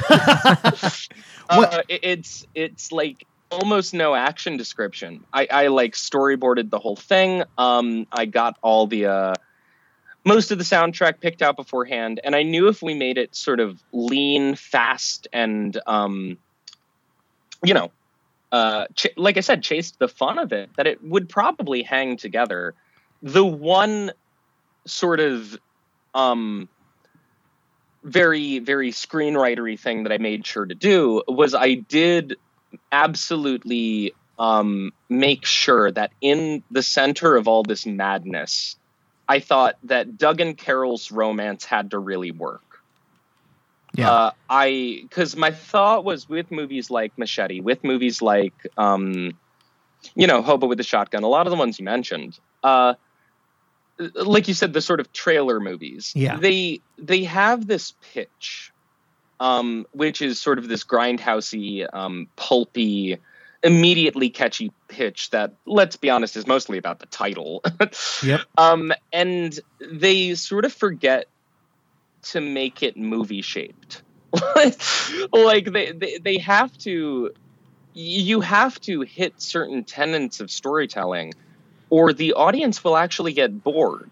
If you just keep sort of inundating them with randomness and random humor, it, it's sort of like you're watching um I don't know, like a two and a half hour episode of like Family uh, Guy. yes, exactly. That's exactly what I was about to say. Family Guy, where it's like Family Guy works in 20 minutes or 25 minutes, and if there's a marathon of Family Guy, like Pass. throw yourself from a cliff. Oh. like you, you, you just it's not entertaining after a while because it, it there's nothing to hook on to. Yeah. And I, I thought that if I was gonna ma- ask people to sit down for a feature length movie called The VelociPastor, there needed to be something that they could actually like, not not even necessarily like deeply emotionally connect with, but at least would like A plus B equals C make sense. and I thought that the romance subplot would be the way to do that. No, and and you- so I put You nailed it, dude. I, I think the important thing there is that all those movies like Hobo with the Shotgun, you can tell 80% of the development is just on the character. There's Mm-hmm. there's like no world building really. I, I you know, I guess Hobo with the Shotgun's a bad example because we get the plague out of that movie, which is Yeah, that's very true. one of those gems, but like Machete, you know, it's Machete. Yeah. That's the movie. And yeah, I've seen both of them, and I really can't tell you what happens. Yeah. like I, I- I can tell you, Lindsay Lohan shows up in the second one. Yes. and Mel Gibson was there. yeah. I think. yeah, it's not dated Yeah. at all. yeah, yeah, and and it's sort of like that's my memory of them. Yeah, now and no, no, Yeah, hold on. please, I'm sorry, I'm interrupting. No, no, I. You got to let us talk about how much we love your movie. We just have to keep cutting you off. So, Black Dynamite, what a great comparison. I didn't even think of that. But you know, you know what the strength in Black Dynamite is is Michael Jai White. Oh and my god. without, you know, he had to actually be a, an athlete and be able to like make us believe it. He ha- yeah, he has to be this physical presence. Y- Yeah, because if you don't, if you don't, bu- I guess you don't have to buy into it, and that's why Tara Reid shows up in every Sharknado. But it makes uh, there's a whole nother level, a whole dimension is added when you are authentically rooting for your lead. So y- you got to tell us where you found Greg. He is great. Oh my god, dude, he's he's so good. Um, I funny thing, another sort of serendipitous coincidence with Greg. Um, I had written the the, the film for another actor uh, to play Doug, and um, the actor couldn't. Uh, when when it sort of started looking like it actually might happen, he just was not in a place that he could do the film anymore. Um, and so all of a sudden, I had this movie without a lead, and so we were trying to crowdfund it. Um, we failed three crowdfunding campaigns. Wow! Oh, jeez. Ne- never let them never let them tell you no um, but uh, yeah so greg at the time was working for a company called seed and spark seed and spark Sure. which is a um, crowdfunding company he was a, a producer there he, he was just sort of like one of their um, i think pr liaisons um, and he was in the la office as he tells it and somebody in the office turned to everybody else and went hey guys, some movie called VelociPastor just submitted for funding. and like they all crowded around and Greg was like, wait a minute, I know a producer on that. And so he reached out because he really wanted to act. Um to the producer, a guy named Brandon, um, which is very confusing, I know. but but uh, Brandon had worked with him before as an actor, and Brandon was sort of like, "Hey, dude, my friend Greg kind of wants to audition for this." And I was like, sure, let the crowdfunding guy read. uh, and so I sent him aside and I was like, have him self tape, have him send this to me. And honestly, oh my God, he was perfect. Like from the moment he did the self tape read, I was like, holy shit, that's the dude. like that is the guy. He like has that look. He he is so good at doing that Shatner-esque deadpan Yeah. where you're not quite sure if he knows it's funny. Yeah. Like, he does. He does. Greg is a very smart, very talented guy. And um th- but yeah, god, it was just total serendipity. So as soon as I saw the the um the self tape, I, I I was immediately uh like I, I need to meet this guy. I think he's Doug. And so we met in a in a park, and within the hour, I was like, "Yeah, it's yours, dude. Do you want to be the VelociPastor?" Because like he he just got it, and and we did a lot of um. It was really fun working with Greg. We got to talk a lot about uh, I, I made a whole sort of Doug Bible for him, that was so to speak, that was like um six to ten pages, I think, of just sort of my thoughts on how he should approach the character and sort of the bizarro medium awareness he has to inhabit, where like sometimes he has to be he's kind of playing an actor playing a role, but sometimes he has to actually be a good actor playing an actor playing a role.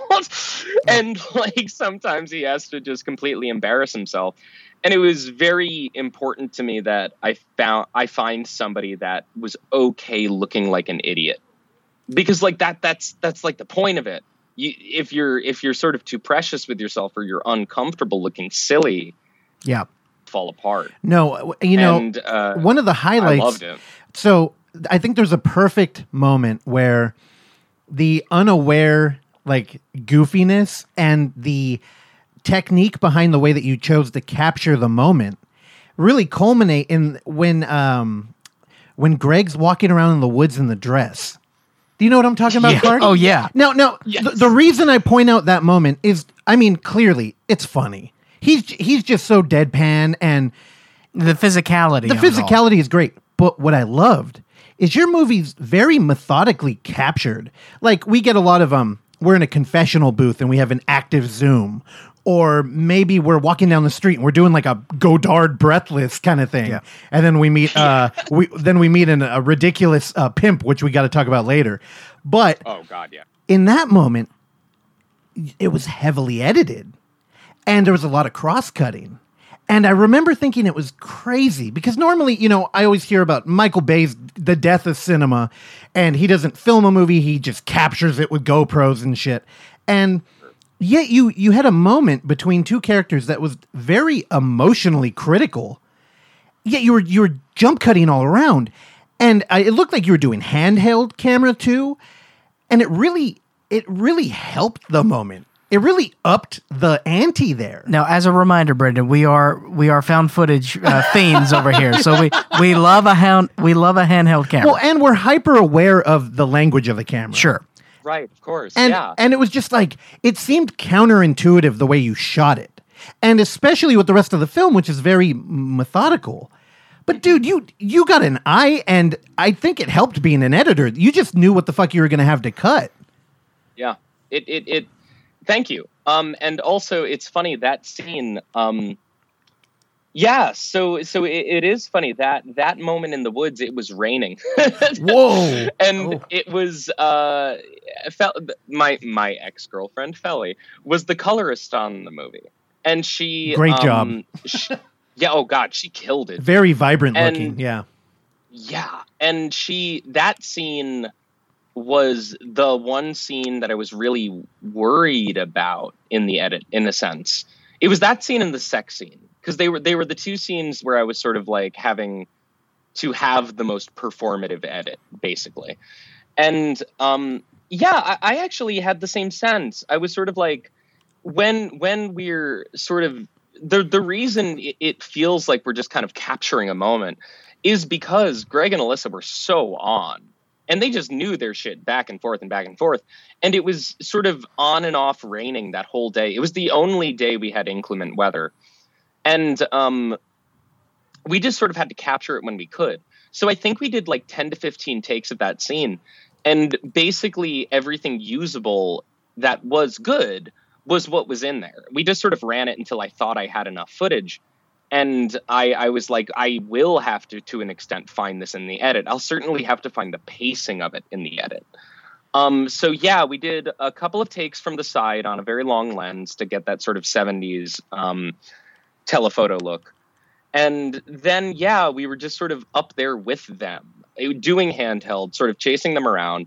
We actually, if I remember correctly, and and I there's probably some behind the scenes footage somewhere that disproves this, but I remember Jesse, my cinematographer, and I, uh, at least for one of the takes, we put a sandbag on him because we were shooting with a, a Sony A7S, which is essentially a um, it's a DSLR. It's like it's like a uh, a, a Canon 5D. It's like a, a photo camera. It looks like. Yeah. And it doesn't have the weight of a 16 millimeter camera. It moves differently in a cinematographer's hands. And I was like, we need to have you kind of sway. I actually want it to be a little messier because if they were actually photographing this in the 70s and like running along like this, uh, they they would have more weight to the camera. There would be film mags in there, He's smart and man. um, yeah. So so it was it was interesting. That was that was uh, not fun to shoot, but it was really. I was so. I I am eternally what I'm trying to say was it was probably the scene that took the most time in post because also with the sound to eliminate all the raindrops falling around them. Like I said, Felly's color job and Jesse's camera work, and it was like, yeah, I'm very. And on top of all of that, that scene is actually kind of pitching the point. It has to sort of justify the rest of the movie. Yeah. Like Carol is essentially pitching the plot. and it's like if we don't hit that scene, then there is no movie. And so I'm very happy that it all came together the way it did. And that we got Greg in that dress. He just looks so good in it. No, so- Dude, Brendan, I- I it's will- definitely a testament to your editing though, because you could you could have lost that moment. And you know, it in the back of my head, I was like, dude, are they shooting around something? Like was the light bad or I could not tell it was raining. Nope. No idea. So you you you hit it. you hit it. And I honestly thought it was a um, style choice. I thought you were trying to up the um the manic uh, experience of kind of like reliving a, a terrible night where you ate another human. And it works. I'll take it. I mean, like, look, you're not wrong. Like, it is a kinetic scene, and and that was sort of why I thought it would work. Like, eh, like if if for some weird fantasy reason that had been the energy of like one of the confessional scenes, it would not have worked, and I would not have shot it that way, No. and I would have probably delayed the day and been like, we we're just not getting it. We'll get it tomorrow. Like, but but I thought we could get it. I thought we could capture that scene. And we did. No, it was the I- only thing we could capture. by- that by It was the that- shortest day.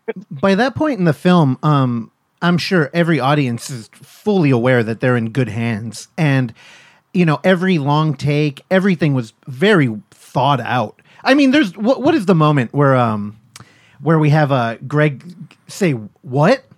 Oh yeah, where the, the camera zooms in and he goes what? I was, yeah, It's- Dude. it may be my favorite moment. I don't know why that works so well, but it Yeah. it kills, dude. It's great. Yeah, there there's certain there's a certain um I know what you mean. I, I have seen this movie. I don't even know how many times I've seen this movie now, honestly. Um and and I will say, um there are certain moments of it where I still laugh. and I don't know why. I'm like I've I've known this movie from for like 4 or 5 years now and there are certain moments of it that are just I don't know why it's funny to zoom in on Greg saying what twice. I just know it is. Well, uh, you know, And humans and we're social chase that. creatures, and I'm sure whenever you're watching it, people are around, and the movie it can't play bad. I just can't No. imagine this movie playing bad. It is a awesome theater movie. N- now, uh, before we get too far away from it, you mentioned another scene in the film that was really um, allowed you to flex your editing skills, and Yeah. I I would be a fool not to bring up that sex scene. My God, that felt it was like Brian De Palma meets uh, comedic Truffaut. Uh, Clark, Clark uh, he he moved his hand onto the, the his lady friend's hand. Didn't happen. Can you can you talk about the inspiration there? That was a very ambitious like choice. Yeah, thank you. Um, yeah, so there were a couple of things. I the the inception of it was this. I thought, in my maniac way, that it would actually be kind of a funny joke if the sex scene in the dinosaur priest movie was good. Oh, yeah. like I, I, wa- I was like w- uh, the obvious thing. There are a million like bad taste puerile jokes you can immediately steer it into. Like like you have a priest having sex for the first time. You have a dinosaur transformation in the mix. She is a sex worker. It is like the it, there's so many things you can do with it. Um, and I didn't want to do any of them. And, and I was sort of like, I want this to be. What if this is like an actually like woozily romantic and kind of like really. I, I, I- don't know if I necessarily want to say erotic, but certainly like se- sensory experience. And so there were a couple of inspirations. Um, it was Suspiria for the lighting, of course. Um, love me, love me, my my Argentos. Um, and Suspiria is my favorite. Um, I am I am the boring Argento fan, but uh, I do adore that movie. And and I just I was like I want primary colors, really strong primary colors. I want more frames on screen than seem possible. and you know I, I started like I, I I edited this film in Latvia. Believe it or not, Oh. I, I had to I had to go to goddamn Latvia. As you do. Um, and yeah, as one does. and Latvia, if you've never been, is like a bleak ass Eastern Bloc place. and it was like winter there, so it, it was it was just very very dark and very long nights. And I, I tried to edit myself kind of out of this weird depression that I was in in Latvia. So I had all this Suspiria footage. I found the song in Latvia. I did not have the song. I, I, I like very vaguely knew the kind of song I needed. Um, and Jesse happened to have shot the music video for uh, "Didn't Have Time to Think" by Math the Band, and he sent me the first cut of his music video. And there was something really kind of sexy but sad about that song. and I, I was like, oh, God, it's perfect. So then I had the song and the footage and I was playing a lot of Overwatch. so it, it was like something about the freneticism of Overwatch. Um, I also, I'm a little uh, like, I love Stan Brakhage. Like, I really like a lot of experimental films, and I was sort of like, how do you get an edit to like capture an orgasm? like, like can you do that? like, what does that feel like? What is what is that? What is that experience? What is that sort of assault like? Good and bad. Okay, well, And I'm not familiar with. Stan Brakhage. Can you tell me a little bit about his work? Yeah, he was an experimental filmmaker, American experimental filmmaker in the 60s to like the 90s. What he would do is he painted on individual cells of film. And so uh, he he would sort of he would have like a, a um one of his films is called like Mothlight. And it's like 2 or 3 minutes silent and it's just sort of this assault of colors and images and and it's one frame um every frame is hand painted so it's just sort of like this strange barrage of color and and just uh, sort of shapes you can kind of make out. And uh, i don't know it's it's kind of a strange experience to watch one of his films. It's kind of like lonely but also bizarrely loud even though the film itself is silent. There's nothing really else like him and i i loved that idea of the the edit um how do i put it? Like like a cumulative effect of the edit. Like like there's those frames at the end of the sex scene where we recap the entire film. I, Yeah. I took one i took one frame from every shot we had used up to that point. And i was sort of like i don't know. Maybe doug's thinking about the journey that led him here. And it's also just a fun thing to do. No, no, And- Brendan, you're laughing, Yeah. but that reads. It reads beautifully. It's almost like this is the culmination of this uh, very um, uh, self exploration and his journey through like religion and to China and back again, and and it really makes a very sweet, emotional climax. Yeah. Like, Right? I thought so too. I was like, I don't know, this rules. No, when you when you were talking about like a love scene in a you know a were raptor movie, it you instantly reminded me of WolfCop, and I'm like, you know, WolfCop did the complete opposite, where they kind of did what you expected. Like there's a love scene in there. They have kind of a, a new retro 80s tune playing and they light it and there's like nudity. And it's kind of like it's good, but it, thinking back, it kind of gives me a yawn. Where yours, dude, I'm obsessed with that love scene because I'm I'm really on a because you're a horn dog. No, it- well, it's it's really not that titillating. It's not. No, you have two good-looking leads, and it's it's really not about that. You kind of No. don't allow it to be about that, For sure. and it's it's just it's a multi-sensory moment, and uh, so oh god, what four or five weeks ago, we talked to a uh, found footage filmmaker named uh, Slasher Victim Six Six Six. Uh, he's a Canadian fellow. Dope. Very interesting. To say the Any- least. anyway, on his his new film Real 2, yeah. he there's a lot of gore because he's really killing people. And um the way that he treats it like like in the like in the 80s. If the 80s is all about the visual experience of nudity and um stabbing people. Nowadays when we try to like relive that nostalgia, it's kind of like we enter those moments and we get bored as an audience. It's kind of like, "Oh, okay, I know we're I appreciate it, but I've seen this shit before." And what he did is he had like what, like six different frames going at one time. Very like Brian De Palma, but like on steroids. And what it Oh, does, cool. dude, it with gore, like, and you're you're a fan of horror. You mm-hmm. look at gore and it's not really about what's happening, unless it's like Green Room and it's made to be like grotesque. Mm-hmm. Right. You you kind of it shows the seams, and you're you're sitting there, you're like, oh, that's kind of a cool effect. Now, but when you have nine different images on on camera, and it's the movie's claiming to be real, Right. it's right. kind of like you don't have a you don't really have enough time to get your footing and you're kind of like Yes. looking all over and i got that same sensation from uh your love explosion it's kind of like it's kind of like Never you're, say love explosion ever again.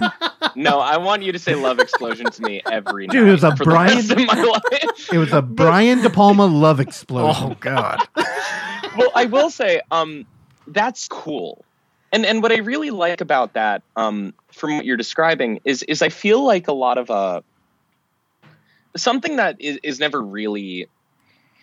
They talk about it a lot in literature, but they don't really talk about it as much in filmmaking, which is um one of the most important things I think you have to ask yourself, not just with your film, but with every scene of your film, is wh- whose point of view are you in? Yep. and that changes scene to scene that can change scene to scene um that can remain constant the whole movie but every part of your movie every diegetic and non-diegetic thing you are putting on the screen that is or should be predicated by your point of view and your point of view character and so it's like for that sex scene definitely it's doug's point of view. And it, it's like this would be this sort of overwhelming emotional moment for him for both of them Yeah. but particularly for doug. And um i don't know i think about that before every scene i film. And sometimes it is like an omniscient point of view. Sometimes it is almost like the storyteller's point of view. Um but you you have to think about that. And i think that in a lot of more glossy horror films where they have the budget to do basically whatever effect they want they they they stop thinking about that. And they start thinking a little more about like man this is a really cool effect here though right and it's sort of like yeah it's great but that's not is that the point of your shot? Yeah. like cool effect bro? Like, Yeah. because like that that's not y- y- that's actually not effective storytelling. And and i don't know. I, I i go back and forth with a lot of that stuff but i am always um look a cool shot is a cool shot is a cool shot.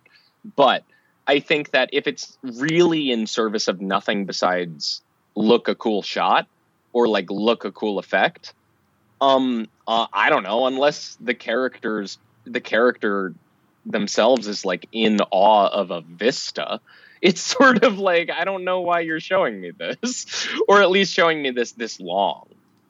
And uh, i don't know i'm i'm interested in that kind of stuff. I'm interested in including more uh different ways to look at how to how to film and edit and capture something i, I think that that kind of stuff is really fun and, and i find it exciting as a viewer I, I actually like i get more engaged if if you have to like squint and concentrate you know For sure. i'm dying to do a film in mini dv Oh. because it's Oh. just so gro- such a gross format and you really gotta squint during it and i don't know i'm in for that What, so what do we got? Inland Empire? Was yeah. that mini? I got I got a DV right in the next room. Oh room. hell yeah!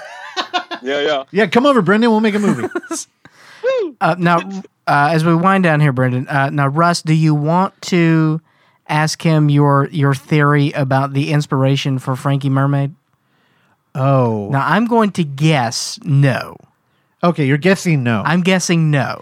All right. I'll, I'll Now, but I am guessing that he has seen the movie. Okay. Um so Brandon, my theory was that uh he was a little inspired from Ramrod. and Vice Squad. i i have not seen the movie Okay. Oh, damn it. Then well here, no, see this question was gonna work either way.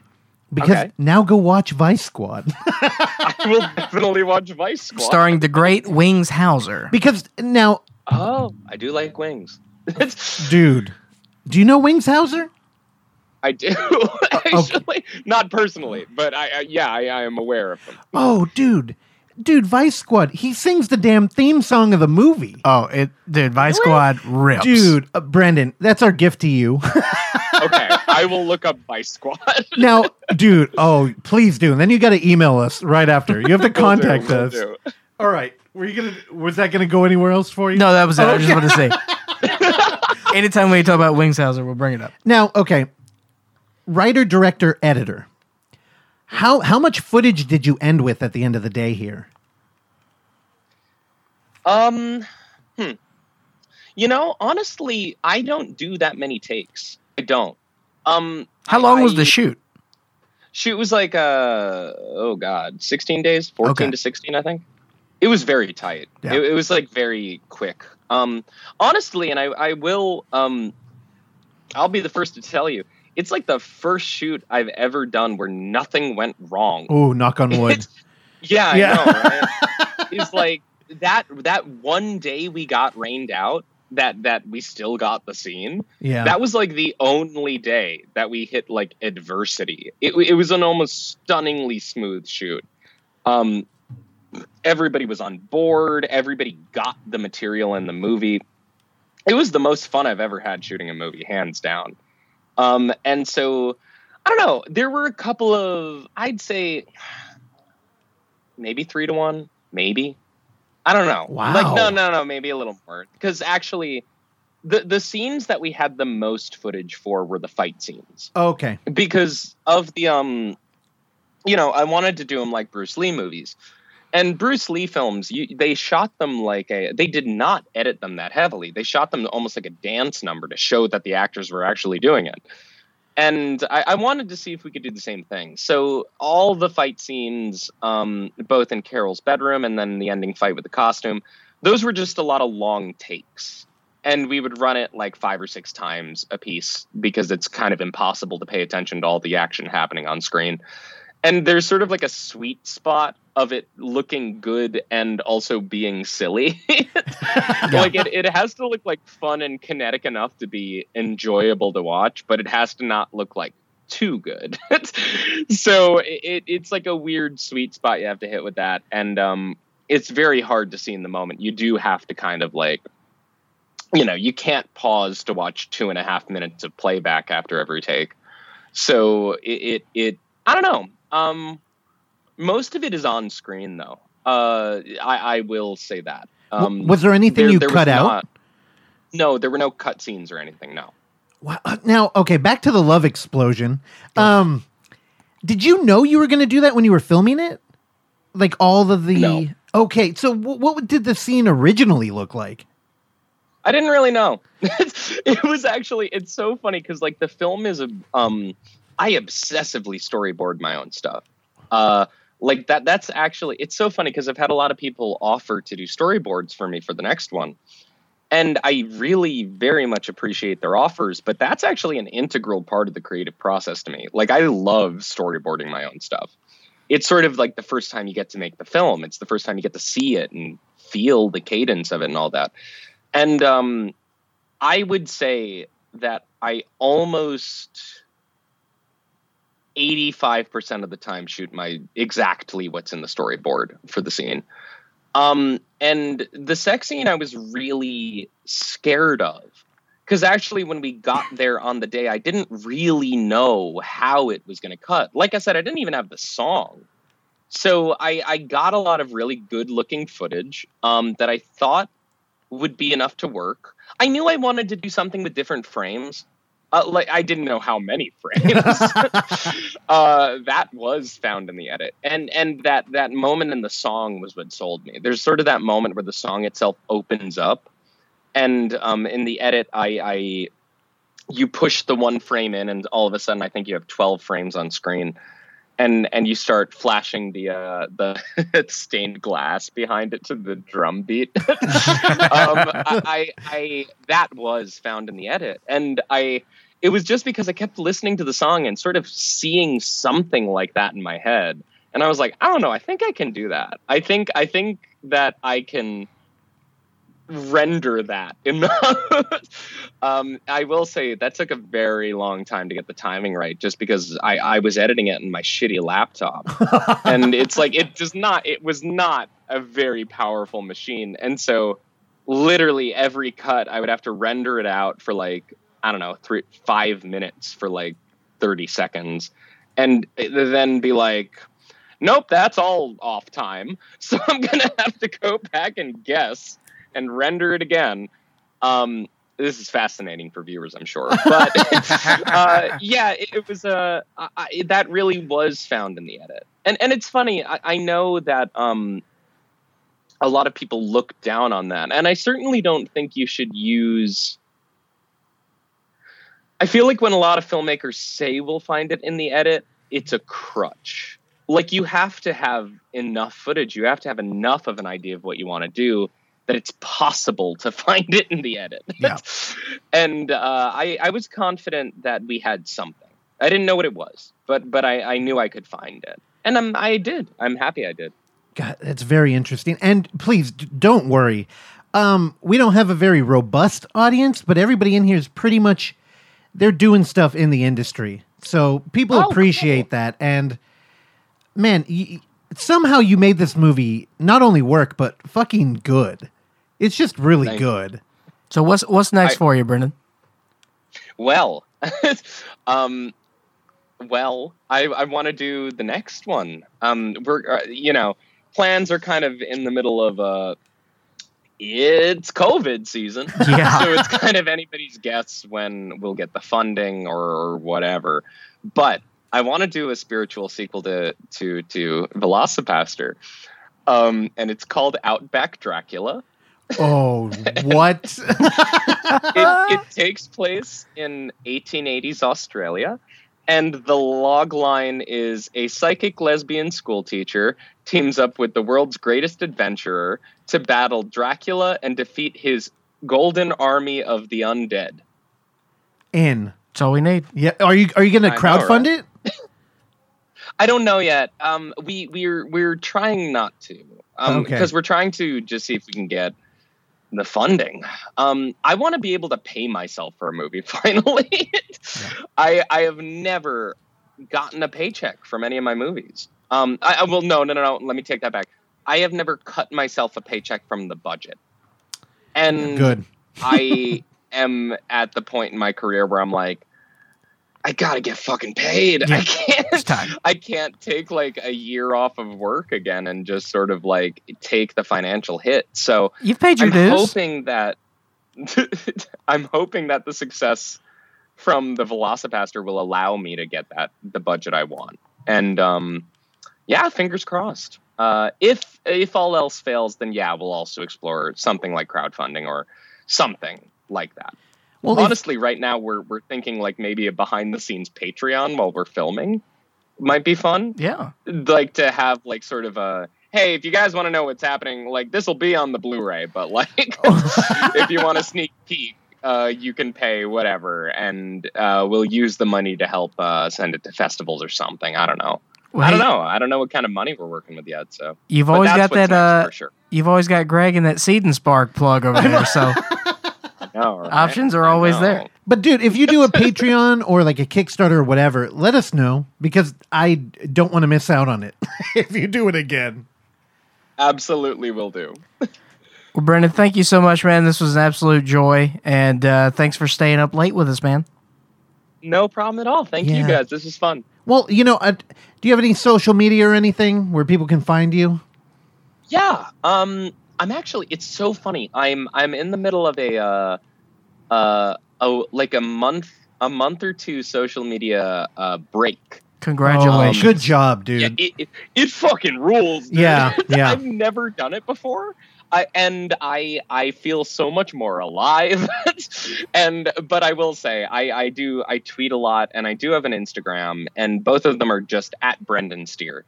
Uh, if they want to find updates on the VelociPastor or Outback Dracula, um, it is at the VelociPastor on everything uh, as one word, the VelociPastor.